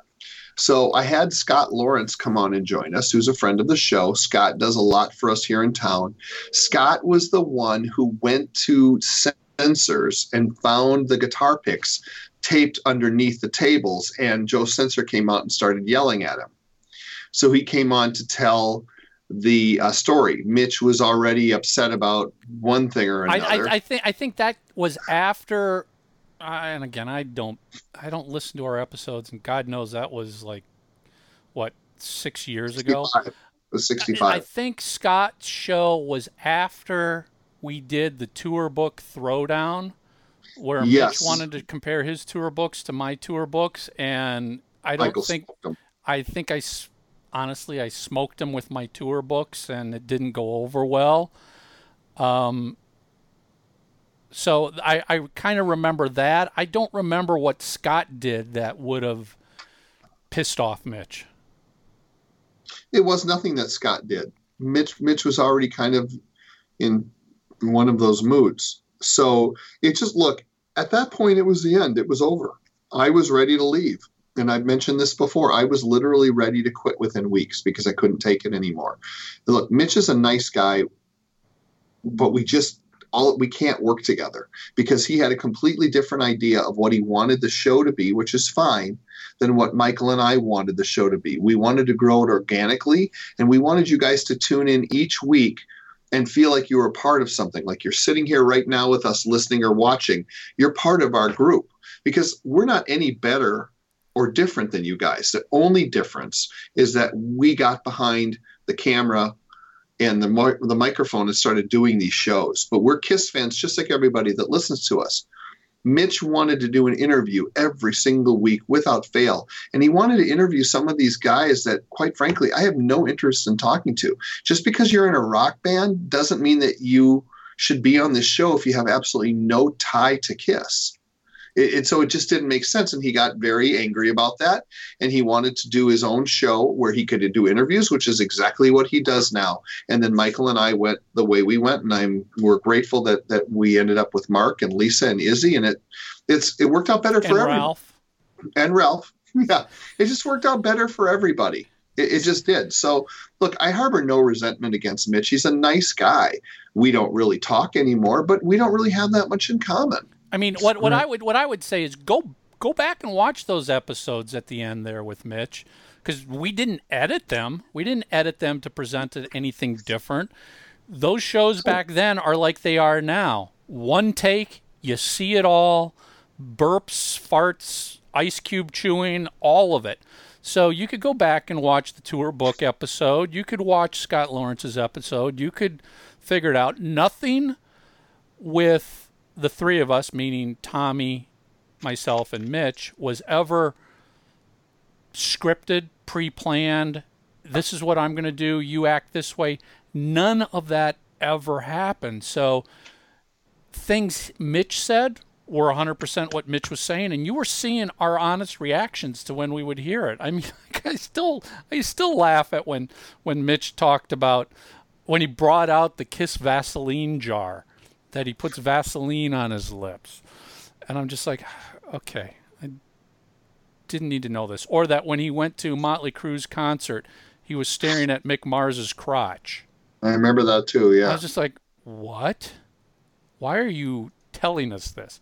Our reactions were real when that stuff Yeah. was being said. Our responses to him were real. Nobody scripted out and said, okay, Mitch, here's a bit. Why don't you act like you were staring at Mick Mars's crotch, and then Mike will act this way, and Tommy will come in and play play, you know, the good cop in this. No, none of that happened. You you saw it as it happened. Maybe Yes. that's why it didn't work because it wasn't scripted. Next. Well, and so, but, but I want one last thing I want to say though. So think of it as, as you know, you dated somebody and you broke up. Well, you broke up, and you each person moves on with their life. It is what it is. You know, It is everyone's what it happier is. for it. Everyone's happier for it. So, We're not going back. Let's put it that way. Yeah. Darren Bubba Nielsen. I always thought you guys should do an episode on this, which I don't believe this would we could do a whole episode on this, but it's certainly a question we can answer. Why did it take 11 years between top 40 hits? I Was Made for Loving You in 1979 to Forever in 1990. There were plenty of singles released between those two that did not make top 40. Uh, you guys could give your thoughts on each of them and why it didn't happen, or just give a short answer on this. That's why doesn't any song make the top 40 by any band? Uh, you know, there's so many factors involved in, especially back then when you were dealing with payola and all sorts of other stuff. I mean, maybe songs didn't go to top 40 because the record label didn't want to pay for the airplay. Yeah. Simple as that. I mean, eh, or if it was legitimate, the song just didn't connect with people. It didn't connect with listeners. It didn't it wasn't something they were calling up and requesting over and over again. It didn't work well with research. Right, Izzy? Call out research. The listeners didn't like this song, so we're not playing it. Yeah. I mean, there's so many factors involved in that that, you know, if it was just a matter of doing A, B, C, and D to get a top 40 song, there'd be top 40 songs off of every single album because you just follow the formula. And, and, and I think the closest a formula was created was the power ballad during the 80s. Yeah. The formula Yeah. of your first single, a rock song, you follow that up with a power ballad. And the power ballad connects with the rock fans, and then we cross it over to AC, and then it explodes. But sometimes and- that just doesn't happen. And look, Kiss, Reason to Live, didn't connect.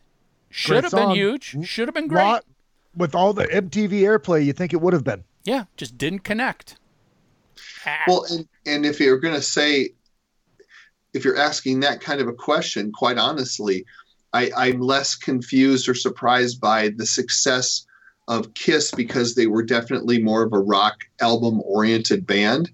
The bigger crime is some of the cheap trick singles that didn't make it. There is no reason Tonight It's You shouldn't have been a number one hit. That should have appealed to everybody. So to me, that's a much larger mystery. Um, this one's kind of an interesting question. Mark uh, Mansky, will Kiss play any part in your funeral? For me, yes. I want Ace's Fractured Mirror played as they wheel me out of the church, you know, with the bells ringing and the beginning of the song, etc. Um, I haven't really thought about it yet. What I want, the one thing I think is, I don't think I want to be buried. I want to be cremated, but I love the idea that you can get cremated and have your ashes put into a vinyl album and have a song on there. I think that would be the cool way to go out. What song would I put on there? I don't know. Crazy Crazy Nights just to piss everybody off one last time. That'd do it. If I go while the uh, while they're still doing the Monsters of Rock cruise, I want to be cremated and my ashes spread on the Monsters of Rock cruise. Um, and when I die, I need somebody to destroy my computer. Um, I can only imagine what's on your computer. um, tell her that I love her. Um, my guitars, um, the V to go back to Bryn where it belongs. Um, the rest of them can uh, the the Telecaster can go to Brian Ott, and Les Paul can go to Ace Vaughn Johnson, and um, then uh, give the rest of my shit to charity. Nothing for three sides? No,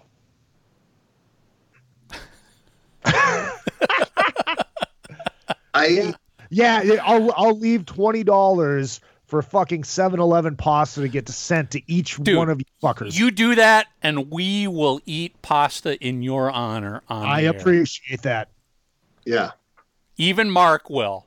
I'll make damn sure Mark eats 7-Eleven pasta in your honor. So Yeah. there, you you got my final will and testament right here on three sides of the coin.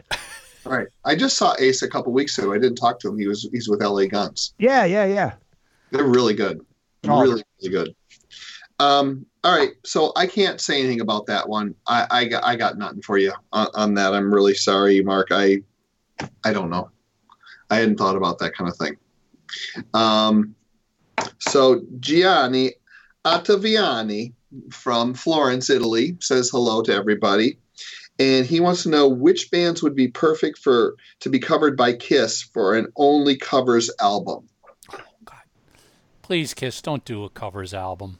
I hate when bands do that. I absolutely hate when bands resort to we're going to cover a bunch of songs. It's like you're out of ideas, huh? That's all you got left. You've done the live album, you've done the album with the orchestra. Now the only thing you got left is a covers album. And just I have I have no interest in listening to Kiss play an album full of covers. If you want that, get the Soul Station record. There you go. That's a good answer. I'm going I know. to say I said it. if I was given, if I could could choose, it would be um, a myriad of artists from the 60s and 70s. I would have them cover a Beatles song, a Rolling Stones song, a Yardbird song, and move my way into the 70s. That's what I would do. Um,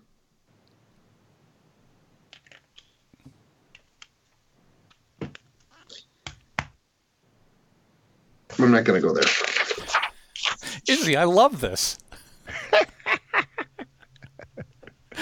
Okay, this one I think we probably don't know.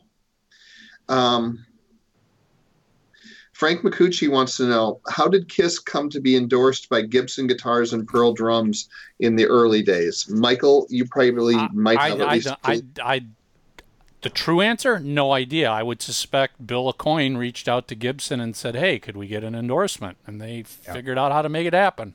Yep, that's how it works. That's how Yep, they, they got free instruments, and all of a sudden now it's on all of the uh, albums, which actually was very smart for Pearl and Gibson. Well, listen, it, you know, early on, it may not have even been free instruments. It might have just been, can we buy them from you at wholesale cost, Yeah. saving us a little bit of money, and we'll put your, you know, a lot of bands who aren't truly endorsed will put logos on their website and stuff because it looks professional to be able to do that. It creates a perception of being endorsed by all these big people. So maybe somebody else will come along and go, "Oh, I guess if you're endorsed by A, B, and C, I should work with you." You know, right out of the box, for the most part, bands don't just get free free gear. Not anymore. Not anymore. Back in the back in the day, they they they you'd go to NAMM and walk out of there with like bags full of gear. Not anymore. Here, yo, you play here. Have this guitar. Oh, you're in this band. Here, have this bass. That's the way it actually was. Not anymore.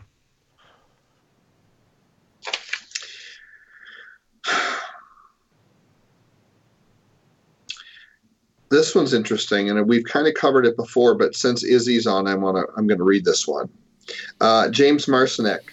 If Ace and Peter never sold the rights to their makeup, and the return of the original Kiss back in '96 still happened, would Kiss have called it quits after the farewell tour?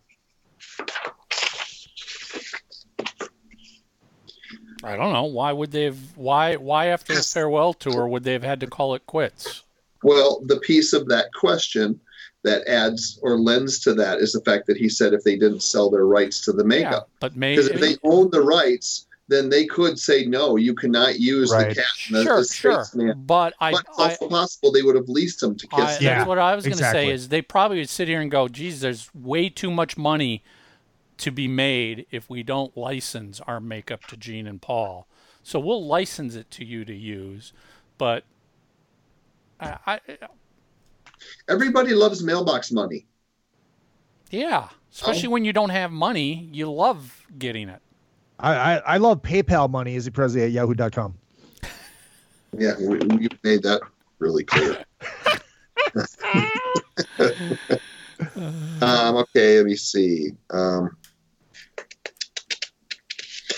John Thomas, do you think that Kiss's reunions helped put the final nail in grunge's coffin?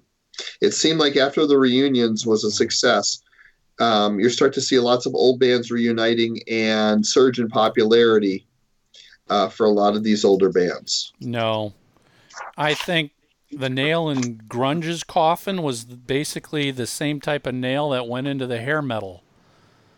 Yeah. You you mean the '80s rock coffin? The 80s rock coffin. You know, that 80, was- 80 was- 80s rock was killed by the third, fourth, fifth generation versions of poi- Poisons, Warrants, um, Motley Crues, everything else, where you're like, Jesus, how did these guys get signed? They just look good, but they're just a cheap imitation of this, which is an imitation of that, which was an imitation of that. Yeah. People got fed thing- up with that. I think that happened to grunge in maybe a, a shorter time frame, but the record labels were just doing the same thing. Oh my God, Alice in Chains is great. Let's find another in Chains. Right. Well, and I also think with the reunion tour, it's more perfect timing of nostalgia for that particular time in history. And it just so happens that Kiss may have had something to do with the success of some of the other bands reforming that were from their era. But it would have all taken place, I think, regardless. It's just like fashion, how they're always changing things and bringing stuff back. So they were more responsible for just bringing back the interest in that era of growing Yeah. up. They they, they, they, they, they did a they they showed that nostalgia could sell. So if you were in a band that had nostalgia, yeah, okay, all of a sudden it's like, well, Kiss got together. Suppose we could do it now too. Let's try and do a reunion. You know, that that type of stuff isn't current active new music. Those are just bands going out for the nostalgia dollar. Yeah, and know, it's the- timing is everything. The grunge scene was new bands doing new music, trying to be original. It, it's again, the record labels just drove it to the ground. hmm Same thing with the new wave music that kind of uh, took a took a bite out of classic rock. It, it- just not as profoundly as how grunge killed '80s metal. I mean, keep keep in mind, record labels for the most part, when they find something that works, they want more of what works, and more and more, and they they keep Yeah. doing it over and over and over until it doesn't work. Then they just kick it to the wayside and find something new. Yeah, it's true. It's Um, true. They they fucking overdo it and they kill it. Yep, they, that's and then just what they and, do. And then you get Creed. There you Nickelback. go, Nickelback. Nickelback. oh, come on, Izzy. AWA. Come on. Be real here, man. Dustin Zahner, if you were stranded on an island, what three three Kiss albums would you want to have with you? That's a fun question. Izzy, you go first. Uh, Alive One. Uh, Alive One. Um, ah, uh, Rock and Roll Over. And Asylum. Alive 2, Rock and Roll Over, and Crazy Nights. Okay. Alive. Paul Stanley's solo album.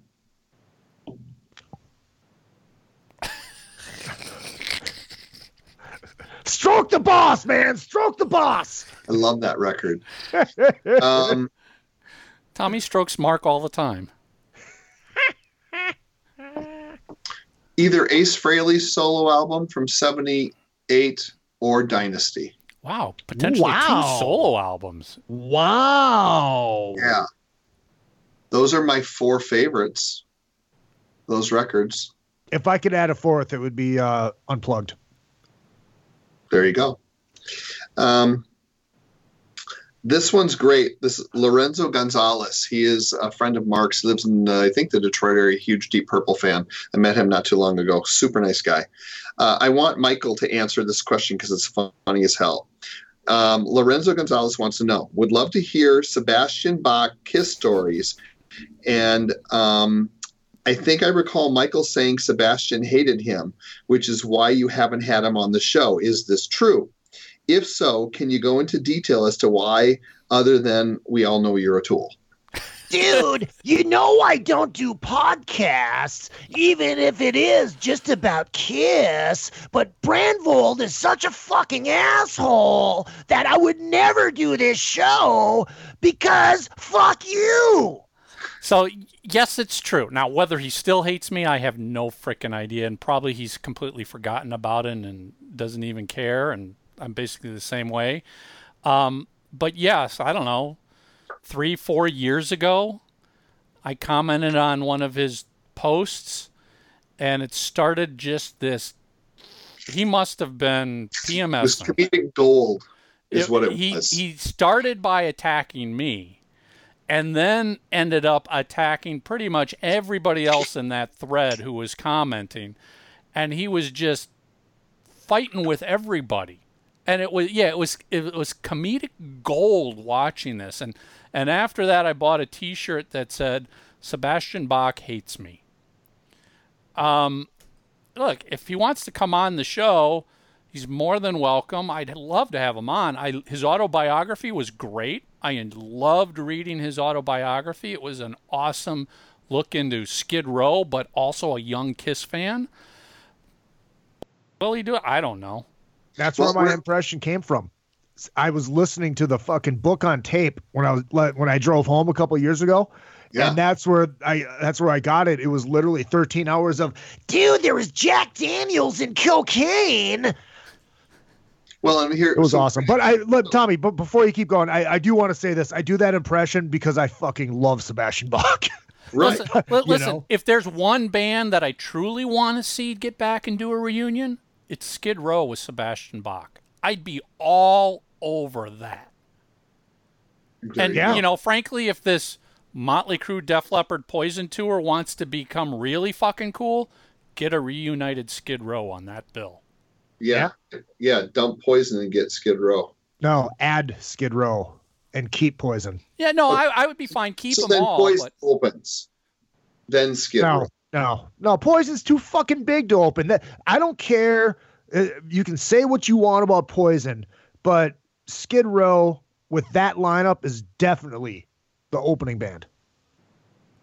Yeah, I would agree. They, they they would still have to be the opening band, and may and maybe that's why, uh, you know, other than the hatred in within the band, um, maybe that's why it would never happen because Skid Row, if they're going to do a big reunion, wants to go out and do it as a Skid Row tour, not Right. as fourth band on a bill with Yeah, exactly. But but as as a music fan of a fan of the '80s, that would be a frickin' cool ass lineup: Motley Crue, Def Leppard, Poison, Skid Row. Could you imagine that tour back in the '80s? Oh fuck. Well, you know what they should just do and just add one more and just re, you know revive the Monsters of Rock tour from '88. But Yeah. I'm skeptical that it's going to actually happen because it sounds like Motley Crue wants so much money to play each one of these shows. It's not Motley Crue. It's not Motley Crue. It's Live Nation. They're the ones. They're the ones that do all of this. Motley's doing this because they offered him 150 million fucking dollars. so that stuff's accurate. Yeah. Of this supposed tour that hasn't been announced yet that everybody knows is going to happen. Well, so we'll have to see, and we'll have to have you back later. But think of it this way: this is an olive olive branch. Perhaps Izzy can talk to Matt Larson, and Matt Larson can talk to Sebastian Bach, and tell him that we would love to have him on the show. So there you go. We have extended the olive branch. Well, I'm sure Matt will hear it, so he can. I don't have to. Well, I didn't know if Matt talk to him. listens all the time or not. I Ah, he does. He does. He's really busy doing his thing. Yeah. So there you go. You got to think about the trail. you know? Um, Marcel Leclerc, and I, God, I, I really, really hesitate even reading this question because you want to watch a grown man grovel, cry, and beg. You're about to see that happen right now. When will the Three Sides cruise happen, and will it? And will an extended Mark drum solo be in the Sail Away show? Listen, the idea of a kiss of a three sides cruise, uh, we we love it, and we we would love to figure out how to make it happen. Um, you know, to the point of, you know, every summer I'd go back to Minnesota, visit my family. Tommy and I'd get together. We'd do some meetup up in, you know, the Twin Cities area. Well, last year, my parents moved to southern Minnesota. So now when I go back to visit them, I'm down close to La Crosse, Wisconsin now. So you obviously automatically get drunk as you show up. Show up where? Close to lacrosse because the, the, the alcohol intake in La Crosse just kind of floats over and you automatically get Well, drunk. I, I I have no idea. Is La Crosse a big drinking town? it's in Wisconsin. Yeah. I can drink beer in Minnesota as well. Why would lacrosse It- have to do anything? Because Scotties are Don't serve twelve-year-olds in in Minnesota. Izzy, that that that that's an example of a joke that didn't go over. Okay. no, that's just 'cause Pasta you, works. you you don't understand comedy. Tommy got it. Tommy got it right away. Yeah, he but knows Tommy that they're didn't bust fucking out- drunks. Tommy didn't Yeah. bust out laughing. Oh, he did. No, he didn't. Inside, I did. Um. So Is it- so so so because of that, like last summer, we didn't do a meetup because it was like I don't know where I'm gonna be. Do I drive three and a half hours back up to the Twin Cities to do a meeting, and then I got to get a hotel, stay up there? We still want to do this stuff, but guys, we make no promises. We we take no money in advance for any of this stuff. We just kind of like spur the moment. Hey, I'm going to be there. Let's pick a date. Let's do it. The cruise would be awesome, like on Lake Minnetonka. Get a frickin' rent a houseboat. We probably have to sell cheap tickets to get in on that to help cover the costs of oh, renting a houseboat.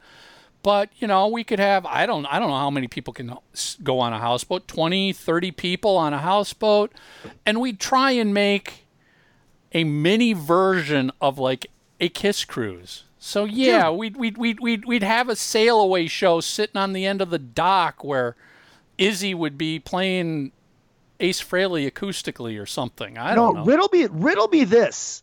If if you could make this happen and you could get enough people to come up to do it. Remember when uh 93X used to that party barge out of Stillwater? I you remember hearing that? about it, but I was not there Yeah. when that happened. Yeah, Tommy, it's, Tommy, you've been on it. Well, I haven't been on it, but I'm aware of it. But yeah, it was a it was a huge barge. They had fucking live bands, and just do it as a big Kiss tribute type thing. Because then No, you would I- get more than just listeners on there. You could fucking pack that thing and uh, have a- act play. Yeah. No, I, I, I think it's a cool idea. It, it, it, we, we, we haven't written it off. It's It'd be great to get like act to play in like in Mr. Speed or something like that. But here's the problem: whether you're talking about, yeah, you're talking about Lake Minnetonka or the river or whatever, it costs money, and these companies make a lot of money on dinner cruises. So, I mean, we even had an idea of getting Ace to come on the boat and having an exclusive like 100 people and you'd pay to, to be on there and we tried to get rid of the food and just have like hors d'oeuvres and drinks you know and then you could spend some time with ace and we just it's really hard to make it feasible and affordable. That that ticket would have been 200 bucks. Yeah. now granted i bet 100 people would have paid $200 to be cruising on lake minnetonka for three hours if we could have worked it out and gotten ace Frehley on the boat. I'm not saying that he would have ever done that but we've got cool ideas. It's just making them physically happen is a whole nother thing we always have izzy and Axe support and other people who will be you know kind enough to come in i mean brent said flip would play all that so that's well. Here, never the here's a, here's an idea. What if we pre-sold a Kiss cruise at any point in the future right now, and if we could raise fifty thousand dollars pre-selling this ah. cruise, we put it together four years from now. We got the money to do it. Brilliant. there you go yeah maybe you know i'd like to see what happens to the people who have business models like that right now first Smart ass.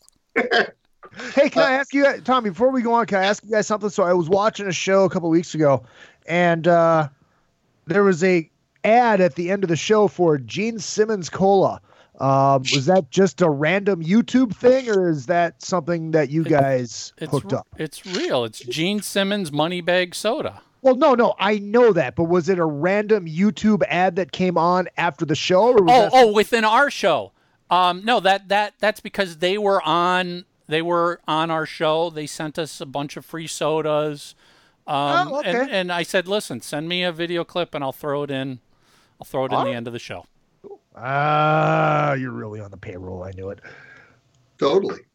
Yeah, free free root beer and cream soda. Yeah. Free diabetes.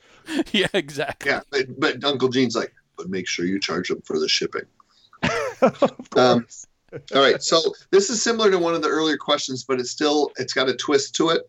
Uh, ben Silva, if you had a time machine, which concert tour would you go back in time to see? And it doesn't have to be Kiss.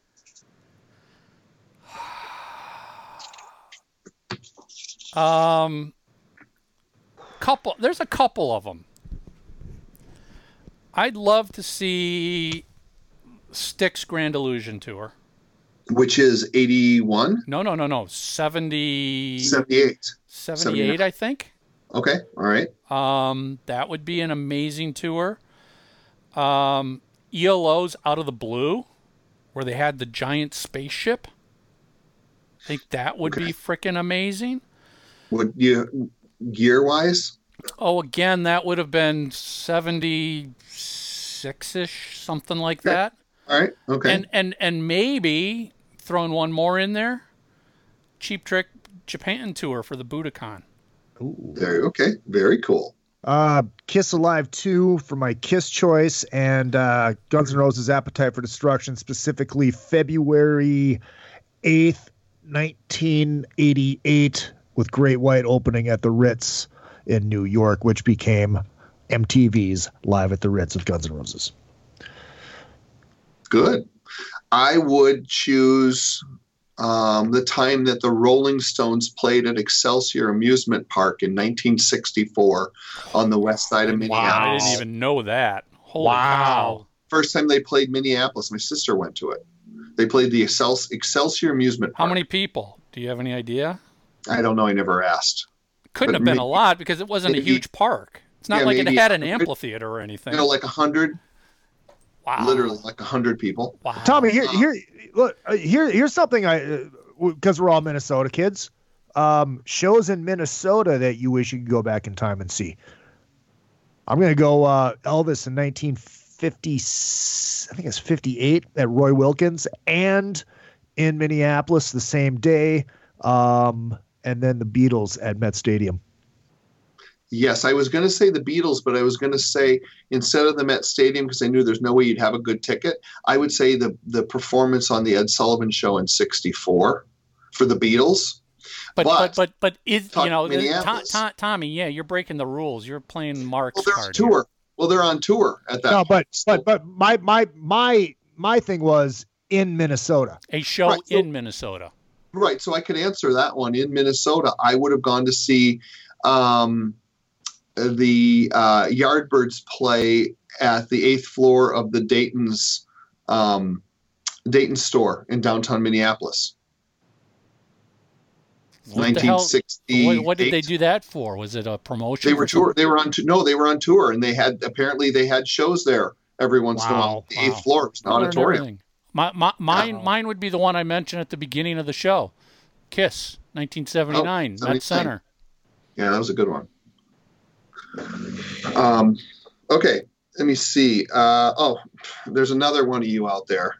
Jordan Davidson. Mike, what are your fav- three favorite songs on Crazy Nights? I also love that album. Um, I love, I love, I love Crazy Crazy Nights. Yes. I love No No No.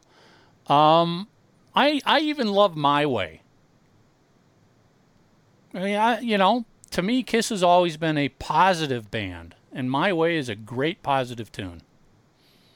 Uh, Hell to Hold You, Turn on the Night, and Reason to Live. I would agree with you. That would be my three. I see. I, I, I, I, I, it's hard to pick three because "Good Girl Gone Bad" I I love. was just gonna great say, I mean, and I love, I love the Yeah. three songs you just listed. I mean, that's Yeah. why I love the album. Yeah, Does any- a great hey, song. Hey, do either of you have uh, ESPN Plus so I could log in with your login and watch the Wild game right now? No, No. Sorry. Damn, Get, Damn it. Go, go, go get the Kodi app on your Fire Stick, Don't or go it. to go to Reddit and NFL streams. Boom, it'll be right but, there. But, but you know you know that that that, that that Reddit is killing the NFL streams subreddit thread because they've gotten too many legal notices about it. yeah, so they're moving it offshore somewhere yeah, else. They're, they're, if you go Yeah. if you go to the NFL Reddit, NFL streams subreddit or whatever you call it, there'll be a little message at the top that says we're killing this, but here's the link you go to, and it's a third party website. Yep. Works beautifully to go there, and you can get all all major sports. Yeah, because I have a chip on my shoulder about that because I paid for Dish Network all summer long, and the whole summer last year or this year, uh, they were fighting with Fox, and FSN North was gone. I didn't see one Twins game. So that's what I would do: is go to Reddit, and you'll find it. Um, Danny Siegelman wants to know: Could you bring back Mark showing cool stuff from his collection? I missed that. So do we. He's lazy. He's just yeah. He's yeah, freaking lazy. yeah. I mean, he's more interested in running out to get something to eat than to share his Kiss collectibles. Well, that's actually what we're doing right now. I'm actually part of Mark's Kiss collection. So that's why I'm in here today. I uh, this is the this whole show is that segment Why the hell would Mark want to collect you? because I'm damn important. In your own mind, you are. That's Izzy. right. Izzy's his skin sewing dressmaker.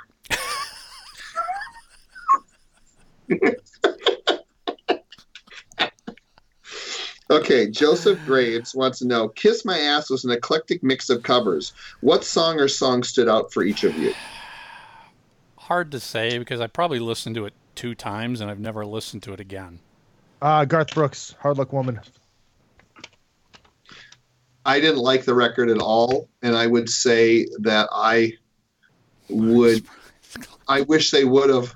Yeah, I wish they would have um, been able to have Madonna record "I Was Made for Loving You." That would have been cool. I enjoyed it. I, I enjoyed the record. I Too really many did. shit artists on it for me.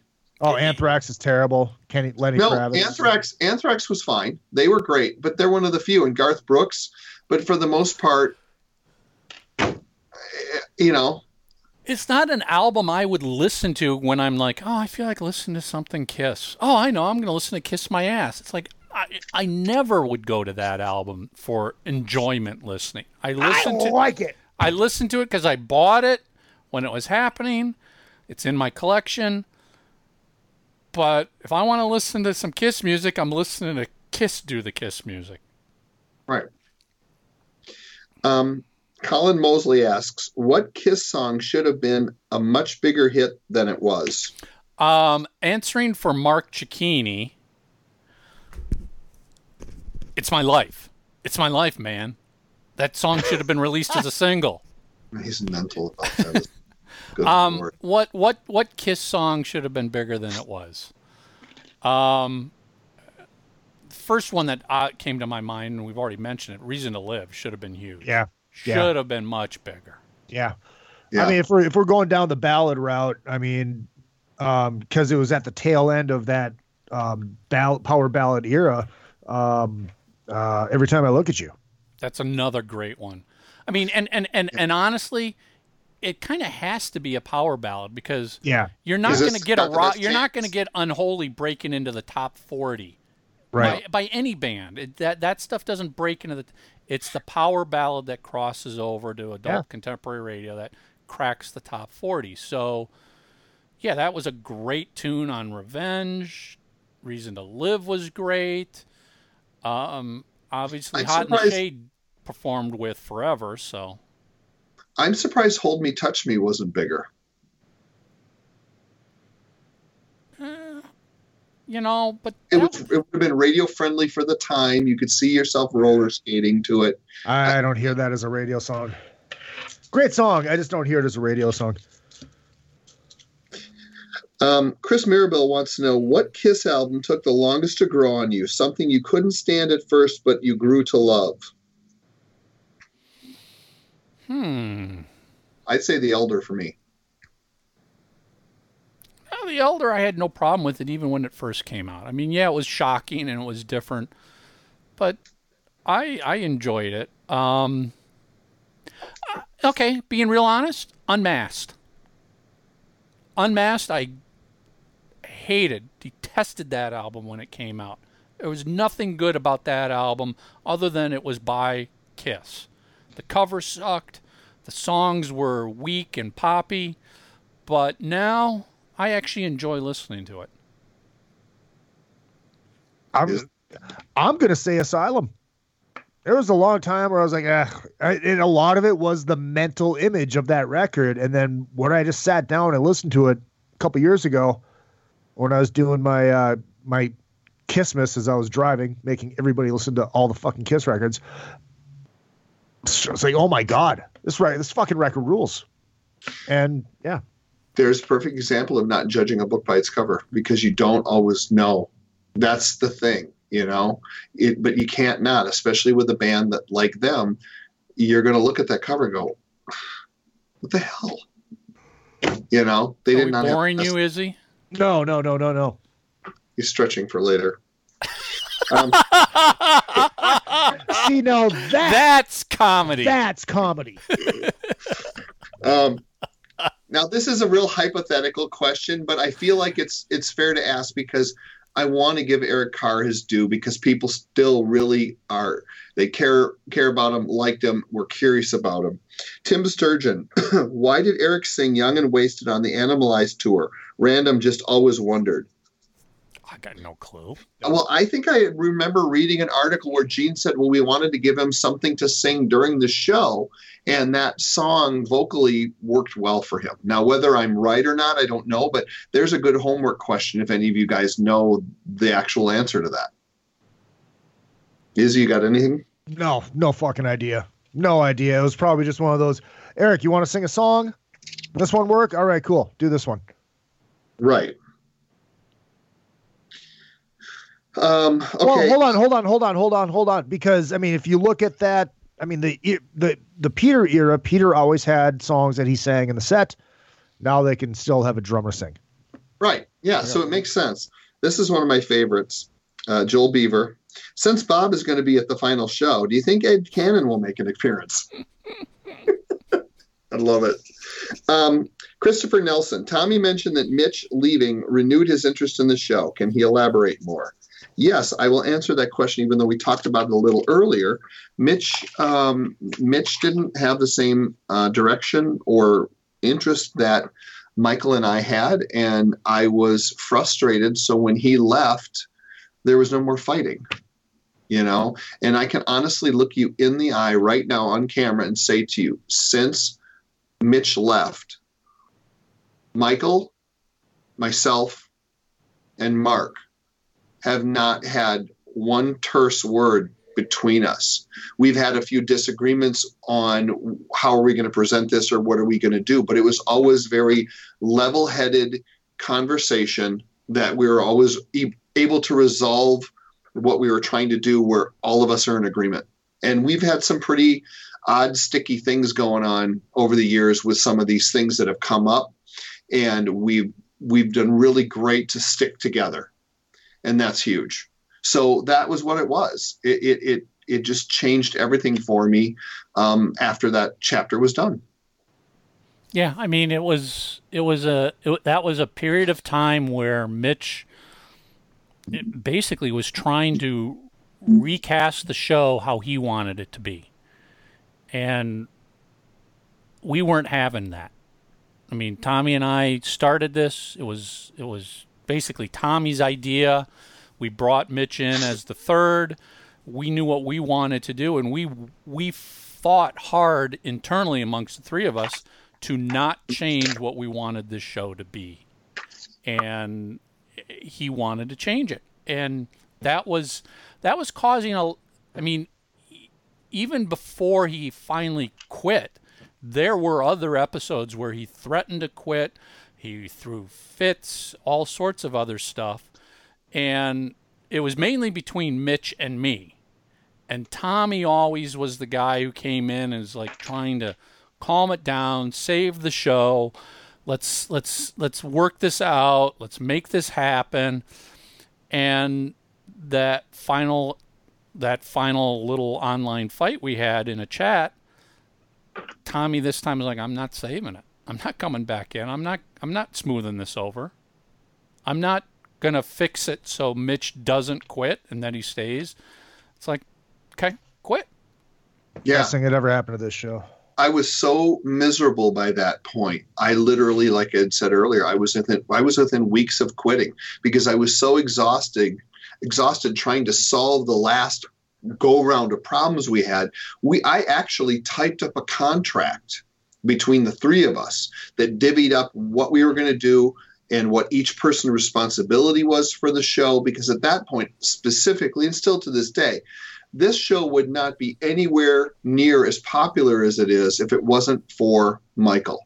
Michael is the heart and soul of this show. He manages the the putting up the podcast. He gets us. You know, I'm the one who pisses people off.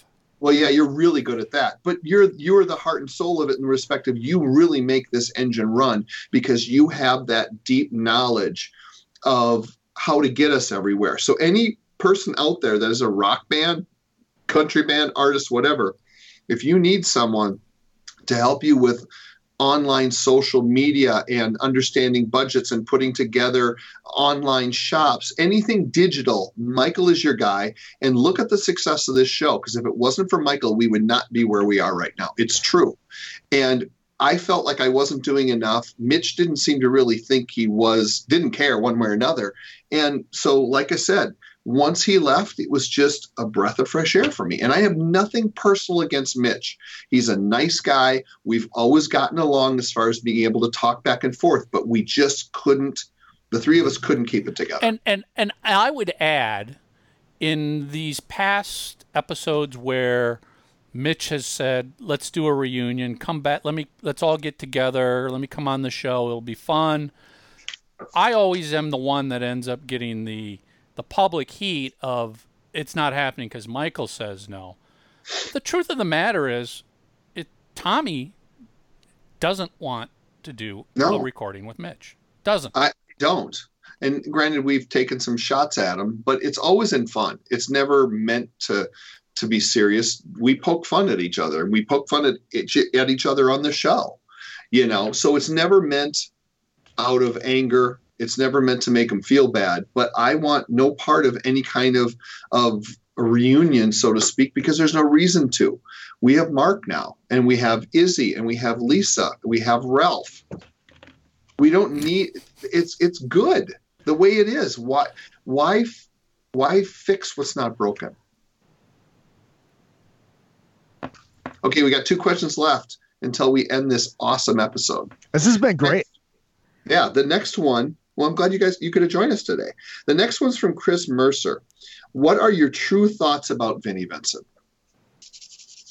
Um, Vinnie Vincent is an amazing guitar player. I think he's a great songwriter. Um, the guy has, um, just to get his head on straight. He's That's simple. he's an absolute amazing songwriter first and foremost. Brilliant at writing songs.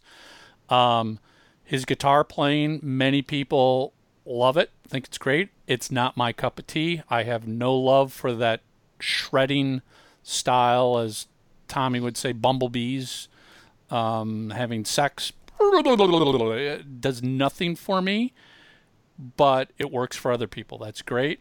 And yeah, he needs he needs to get some sane, legit management around him and put together a real plan as to how he wants to come back. when we went to Atlanta after years and years of talking about him coming out of the woodwork and we would talk to him and all of the stuff that transpired including you know me making jokes and whatnot but you know he's that's what comedy is and that's part of what we've lost now with the political thing that we're in comedy isn't funny anymore because even the comedians are fearful to tell a joke I mean, to this day, my favorite favorite comic is Don Rickles. The guy was amazing, and he ripped on everybody. You know. Mhm. So we show up not knowing how this is going to turn out. Vinnie couldn't have been nicer. He was super um, open and you could talk to him about stuff. We had some really good, honest conversations. He treated all of us with respect. We did the same for him. And I felt like we got along really, really well. Same thing when we went to Petey's uh, Spooky Empire, even though there was some problems he was still really nice to us. We tried to accommodate him as much as we could. We had some really good discussions, and things went well. After that, one day he sent me a message that he was upset with us because we let Bob Rock come on the show, who is another super talented musician, super nice guy who had a great book. Bob was really reasonable, he was good to him, and he was honest. Vinnie said, if you wanted to know the answer to these questions, you could have just asked me. Consider your delete button pushed. I haven't spoken to him since. I have no idea what that means other than I know he's pissed at us for whatever reason, uh, the Bob Rock thing, which I felt bad about in the respect that, you know, we were getting along well and I wish him well. I, I want him to succeed. But I think the key to this whole thing is, is that he's the type of person that a lot of musicians make this mistake, and I bet you, Michael, you'll back me on this, where they hire people that are fans, Yep. to help them with their business. You, if you're an artist, you have to hire somebody that is able to disconnect from that if they are a fan of yours and take care of business at hand. And Michael has said it a hundred times. When he was working at Sony and working with Kiss, he wasn't asking for autographs. He wasn't hanging out with them. He was there to do his job, and Yeah. that's what he did. And I feel like there's too many people around him that, or were at, at one point in time, that were just yes men. Mm-hmm. It's still Yeah. Uh, that, that he still has that. That, that Okay, that's he- my big issue. He surrounded himself with the wrong people. Right. And then when he ripped on Chris Czynszak, I'm like, okay, there's also some other issues there because Chris has got to be his number one fan, you know. And he came out and ripped Chris after he canceled the uh, Nashville thing that he was going to show up at. And so then at that point, that's where I kind of lost respect, what I had for him. Because if he's going to attack someone who has been nothing but 100%, uh, 100% supportive of you and your career, that tells you something about what's going on. Right. I think uh, honestly, I think Vinnie has uh, a little bit of uh, something that Paul Stanley has too is uh, sensitivity issues. Um, very oversensitive. Um, obviously, obviously, if uh, you know, if, if you ask Bob Rock questions and he replies to you says, "Well, you could ask me these questions. Consider yourself deleted." That's obviously has to be you know part of his problem. Right. And like I said, when Bob came on, you guys can listen to the episode to promote the book that he had out. Bob couldn't have been nicer and he was honest, but he didn't throw Vinnie under the bus. I thought he was very objective and just basically told the story from his personal point of view. And being that he doesn't drink and he doesn't use drugs, he had a really clear memory of everything going all the way through the Vinnie Vincent thing into the Slaughter thing. And I found it to be fascinating. His book is great too, by the way. If you haven't picked it up, you should pick it up. Um, and that's essentially what happened. So I don't wish him any ill will, but at this point, what's the point in making any effort to promote him? You know? This feels like jury duty. Okay. Um, Izzy, you're right, the best. last show. Last question for the show. All right. Uh, Rich Hardman wants to know why um, why do you think Kiss stayed relevant after all these years, considering music styles have changed so much? Because they a great- tried it's to jump on every trend as it's Yeah. changed. Yeah. well, it- it- after you know, I, I think that obviously the thing that obviously saved you know saved their careers and made them what they are now was a reunion, and it's now they're in that legacy act, and they've uh, you know it's considered one of those quote unquote legacy acts, and people know what they're getting, and peop fans are fucking stupid ravenous.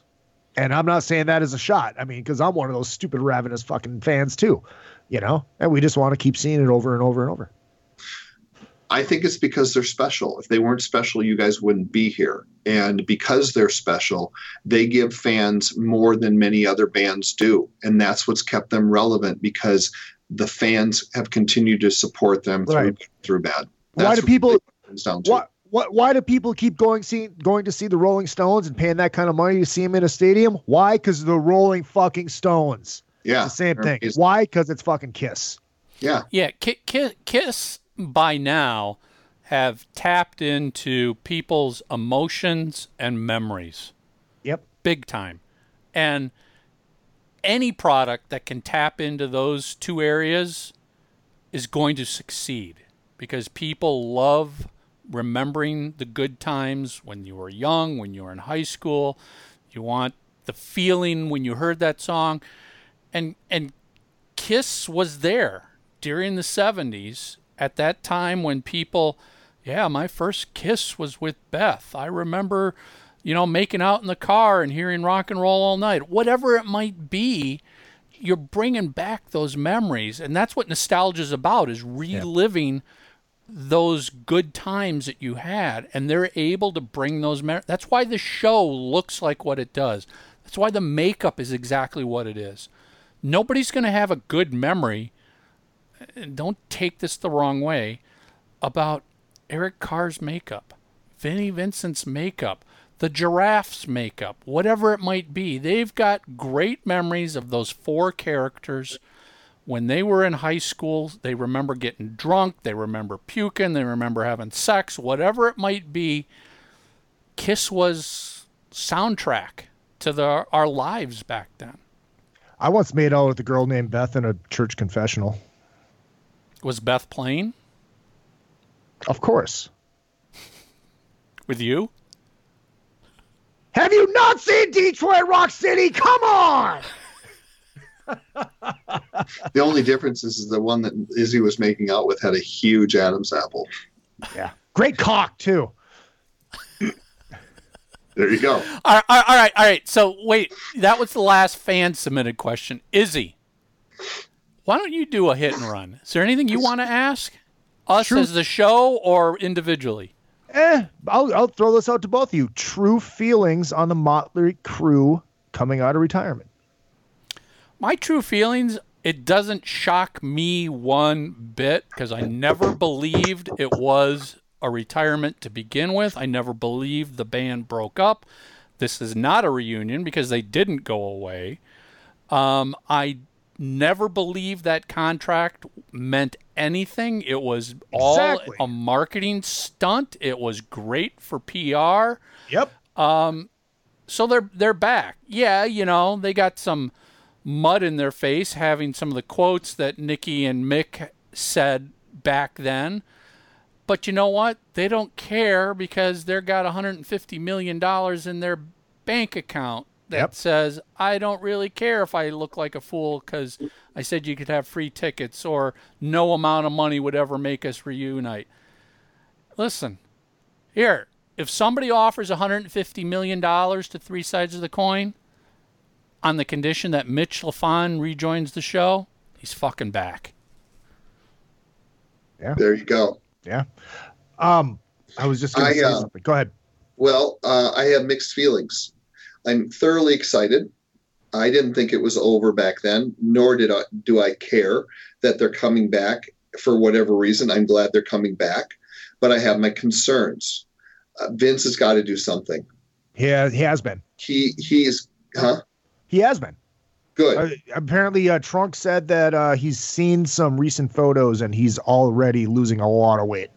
Well, it, it's not the weight that bothers me. Well, yeah, but I'd like I- to slim down, slim down for his health. But he's got to start making an effort of actually singing. Well, look, look. The the with if the weight comes off, the voice will improve because it, it's Yes. there's a, it's a there, it's a health thing too. People forget about that. You know, they think, oh, it's just he can sing or he can't. No, you know, oh, dude, she used to be great, but then she got fat. She can't sing anymore. Well, yeah, it's but, but she's I, unhealthy. And I'm not picking on him because I am happy about this. So Oh, yeah, I yeah, want yeah. this to happen. But I think that that's a critical piece of this. Um, the thing I don't like about it is I don't like the stadiums. Now I know they have to sell this as a package, and it's nothing against Def Leppard or Poison. I am there to see Motley Crue, and I don't I don't like stadium shows because it's really hard to get a reasonable seat. And I don't even mean from a financial standpoint. Right. Just get a good seat where you can actually freaking see. Right. Those are my issues. But I'm glad they're back. But having said that, if they're going to headline something like this and they're going to get that kind of money, they goddamn better well play at least two hours. And they got to start digging a little deeper like they did on that Carnival of Sins tour. I want to see Red Hot. I want to see Bastard. I want to see all of those songs that are some deeper cuts. It's not just a 70 minute set of the best of. Yeah. There you go. No, no, no tour is a farewell tour unless somebody dies. Yeah. Sad. I mean, Look, Lynyrd sad. Skynyrd died in a plane crash and they're still touring. Yeah, Yeah, but exactly. but but but I, I guess my point is, as long as every member of any band is still alive, a farewell tour is not the farewell tour because some amount of money will make Yeah. anybody get back together with their worst enemy for three months, for six months. Yeah. Look, and it, it- everybody that's pulling these quotes from back in the day, one, like you said, it's entertainment, it's kayfabe, it's wrestling, and it's it's the loser leaves town match or the retirement match, whatever. But here's the other thing: I think at that time they didn't think they were going to play again. You know, I think they honestly believe that. Look, we're moving on. This is done. All of a sudden, three years later, three years removed from the final show, which I was at on a mandate with Stevie Rachelle. um, That ought to be interesting. Um, Who is top? every, well, me, because you know Stevie's Stevie Stevie's a Bret Michaels wannabe. So uh, you know. Um, anyways. oh yeah, that's right. Back back to how bands killed '80s hard rock. It was the wannabes that wanted to be Bret Michaels. I, I was giving Stevie shit. He, he was giving me shit about something. I'm like, yeah, I'll do that as soon as you start your Poison tribute band. Oh wait, you already did that in the '80s. Um, Nice. but I, I I'm gonna let, let me say this. I love Stevie. Stevie's one of my best Oh, friends. And And, li- li- uh, listen, That he, at, at, year, he, he's, he, he, I, I love him for no other reason than he's from Wisconsin. Tuff is from Wisconsin. yeah, Yeah. but that also means he's a Packer fan. Yeah. Well. But uh, but yeah, we thought it was the last show, and I was at the last show. Am I mad they're gonna play again? So I couldn't can't say I was at the last show. God damn no, because I want to see fucking Motley Crue. Yeah, and, and I think the other piece of it too that I'd like to mention, and this is pure speculation, I think part of the reason that they got back together is I think Nikki Sixx was hoping that Sixx:A.M. would have risen higher than it did, and it maybe plateaued a little bit. And I think he misses the whole Motley Crue thing. And I'd be willing to bet you he probably had something to do with getting all this rolling. And again, pure speculation. I don't know that. Absolutely. And I'm going to say this one thing that I am, you always say, uh, check this out, check this out, check this out. One thing I am very excited about when it comes out is the Mick Mars solo record. Oh yeah, Oh, I, I yeah. can't wait Oh. to hear that. I can't wait. Well, but when- but It but, is going to be good. you, you know, I mean, just like I didn't believe the contract when they sit here and go, "Oh, you know, the reason we're back is because all these new fans discovered us from the dirt." It's like, no, I, that's not true either, people. I think it may be a little part of it. Mm, Uh, no, I think I no, think no, hold on. Mike, Mike, hold on. Hold on. Queen right now is the biggest they have ever been in the United States. Why? Because of that movie. Sure. I'm not saying it's but the they the- never went away. They they've continued to tour before, through, and Well, after no, that. I know, I know, but I'm just saying is that uh, it's not the main reason, but I think it's a little part of the reason. I think it's it's it's the perfect sounding reason to to state why a band is going on tour because it's for the fans. It's, No, for, it's for the, the money. fans. It's for the money. It's No, for the money. no. but but you but you you have to admit that there is a very large percentage of people that had never watched anything by Motley Crue, listened to Motley Crue. They might know a couple songs, but then they saw the movie and like, holy fuck. Because there's Sure. there is there is and there's a lot of people because when I'm driving that fucking lift, you know, Motley will come on and dude, did you see the movie? I'm like, yeah, dude. He's like, dude, that was amazing. I didn't know it. That was was it The- just a movie? and- like, no, dude, that was shit was real. At the end of the day, there's one reason why this tour happened. Promoters were begging for the band to tour because they know how much money they've made in the past. They know how much they can make. They know the the the classic rock era bands are are few and far between that are going to continue on here. We're all at the end of everything. It's a promoter going, well, shit, it's worth 150 million dollars. Yeah, absolutely. And and you know, Live Nation threw that offer out, and the band is like, that's that's that's a lot of fucking zeros to say no to. Right. Yeah. Yeah, and look, it, it's like it, it- it's smart on Live Nation's side because, I mean, you're running into a stalemate of the same fucking bands headlining everything. Yeah. It's like, oh well, we need a little fresh blood that everybody knows. Fuck it, let's give Motley 150 million dollars and see if they bite. And oh, oh, oh, son, oh oh, oh, oh, oh. and now we got Motley Crue. right. Yeah. And, and and and let's be honest, Poison needs this tour because Poison isn't doing phenomenal huge numbers on their own. They're a soft ticket. They're a soft Oh, ticket. Um, Def Leppard's had their definite ups and downs of over touring and touring with Poison in the past and touring with you know so so this is this is a great package for Def Leppard and Poison without question. They toured two years ago and they did with Tesla and they did fine. Yep. And that was that was sheds. You Yeah. know, it wasn't fucking stadiums, but they did fine and it was a great tour and they sounded great. You know? And Poison does this every two years. It seems like that's when they go out and play. It's when when when Bret gives in to the rest of the band's desires. Dude, what do you mean gives into the Bobby doesn't need it. Bobby saved his money. I don't know anything about it. Yeah, it's look, it's just something they they do it every couple years, you know. Yeah. And Bret Yeah. doesn't need to do it because he does well on his own. No, I that's what I mean. He does Right. he does more than well on his own and Look, and not I having never- to split the money with, you know, four ways. Right. I never had issues with Poison. I liked them when they first came out. I liked the first couple of records. My issue more came after the fact when I hear, heard some things that were less than great about the inner workings of that group of people. And just like when I'd see a couple of the Bret Michael solo shows, he'd have pictures of himself up on stage. And it's like, dude, really, Yeah, you're well, better, better than it- saying you're better than that. Just come out and play a rock show. Let's, you know, let's let's keep it together here you know but i think the three of three bands together will make a really great night of rock and roll and i think it'll be wildly successful but again like i said i really am bummed about this whole stadium thing because like it'll probably be at, at target field here in minnesota if they come here Yep. and target target field can be okay but you have to be in that dead center section somewhat up close or you can't see shit Tommy, uh, you were talking about how you went back and listened to the Motley record with uh, Corabi. Go back and listen to the Poison record with Kotzen. Oh, I like that record.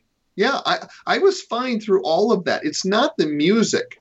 And I didn't have a problem with other people saying that Poison sucks when they're listening to Metallica. None of that affects me. It was just more the the it just kind of things got tarnished for me later on, I get it.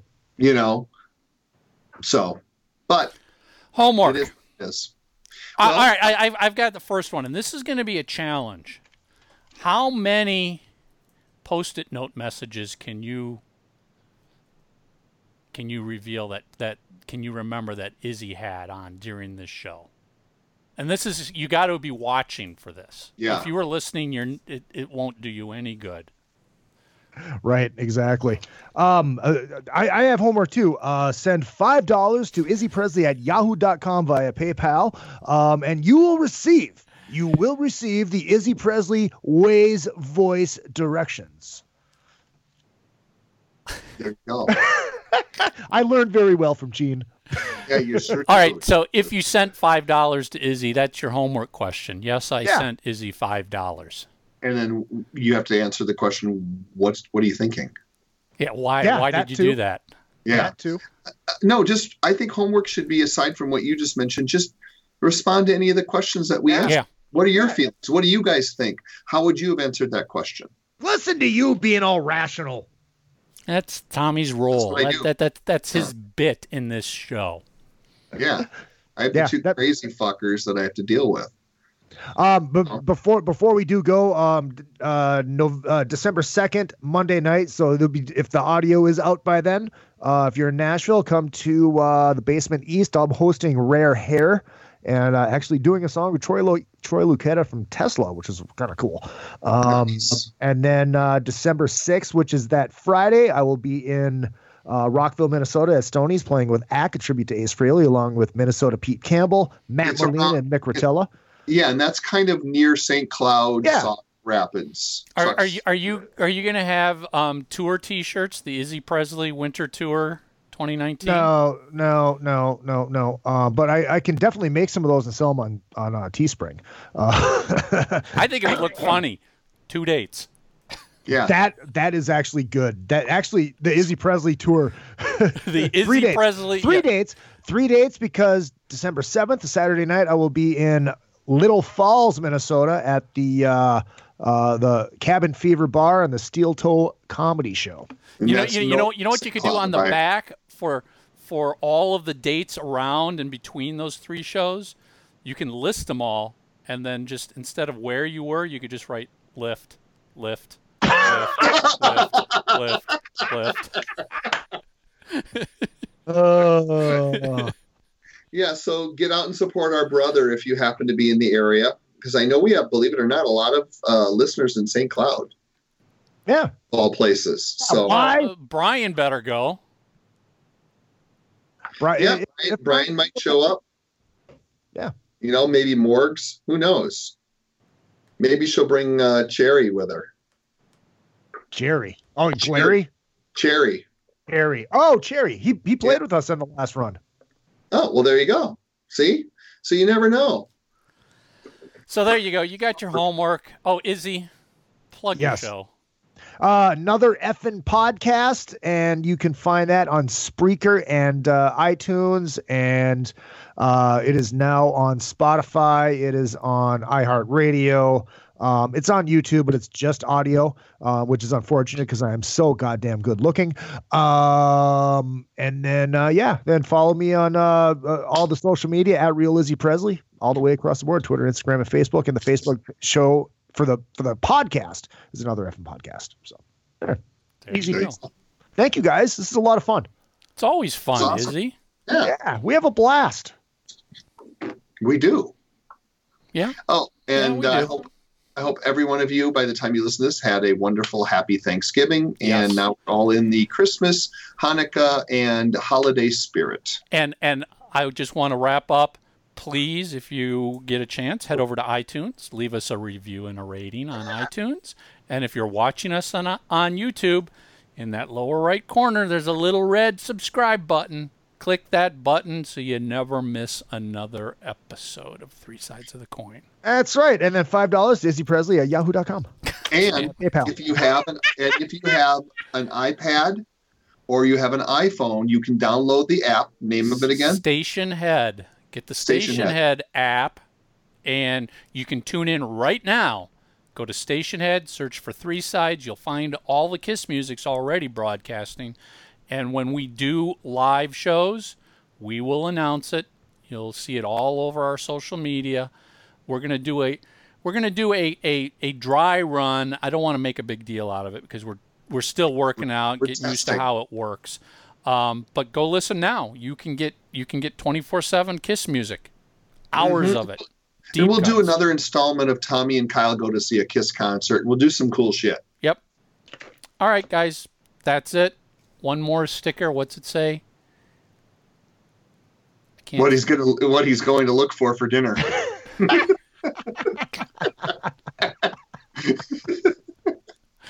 Izzy, we love you, man. Yeah. We love you. Uh, thank you Thanks guys. for, thanks for coming, All brother. right, thanks everybody. We'll see you next week.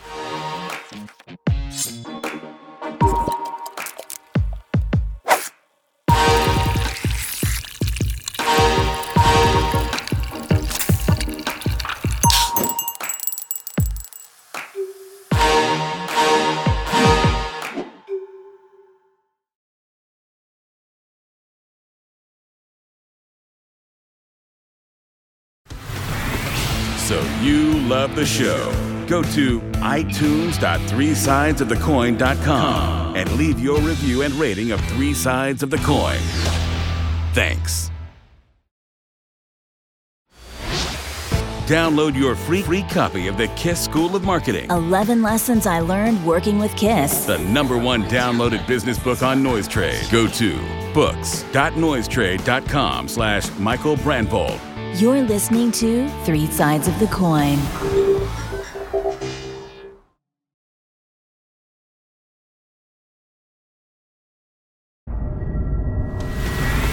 So you love the show. Go to itunes.threesidesofthecoin.com and leave your review and rating of Three Sides of the Coin.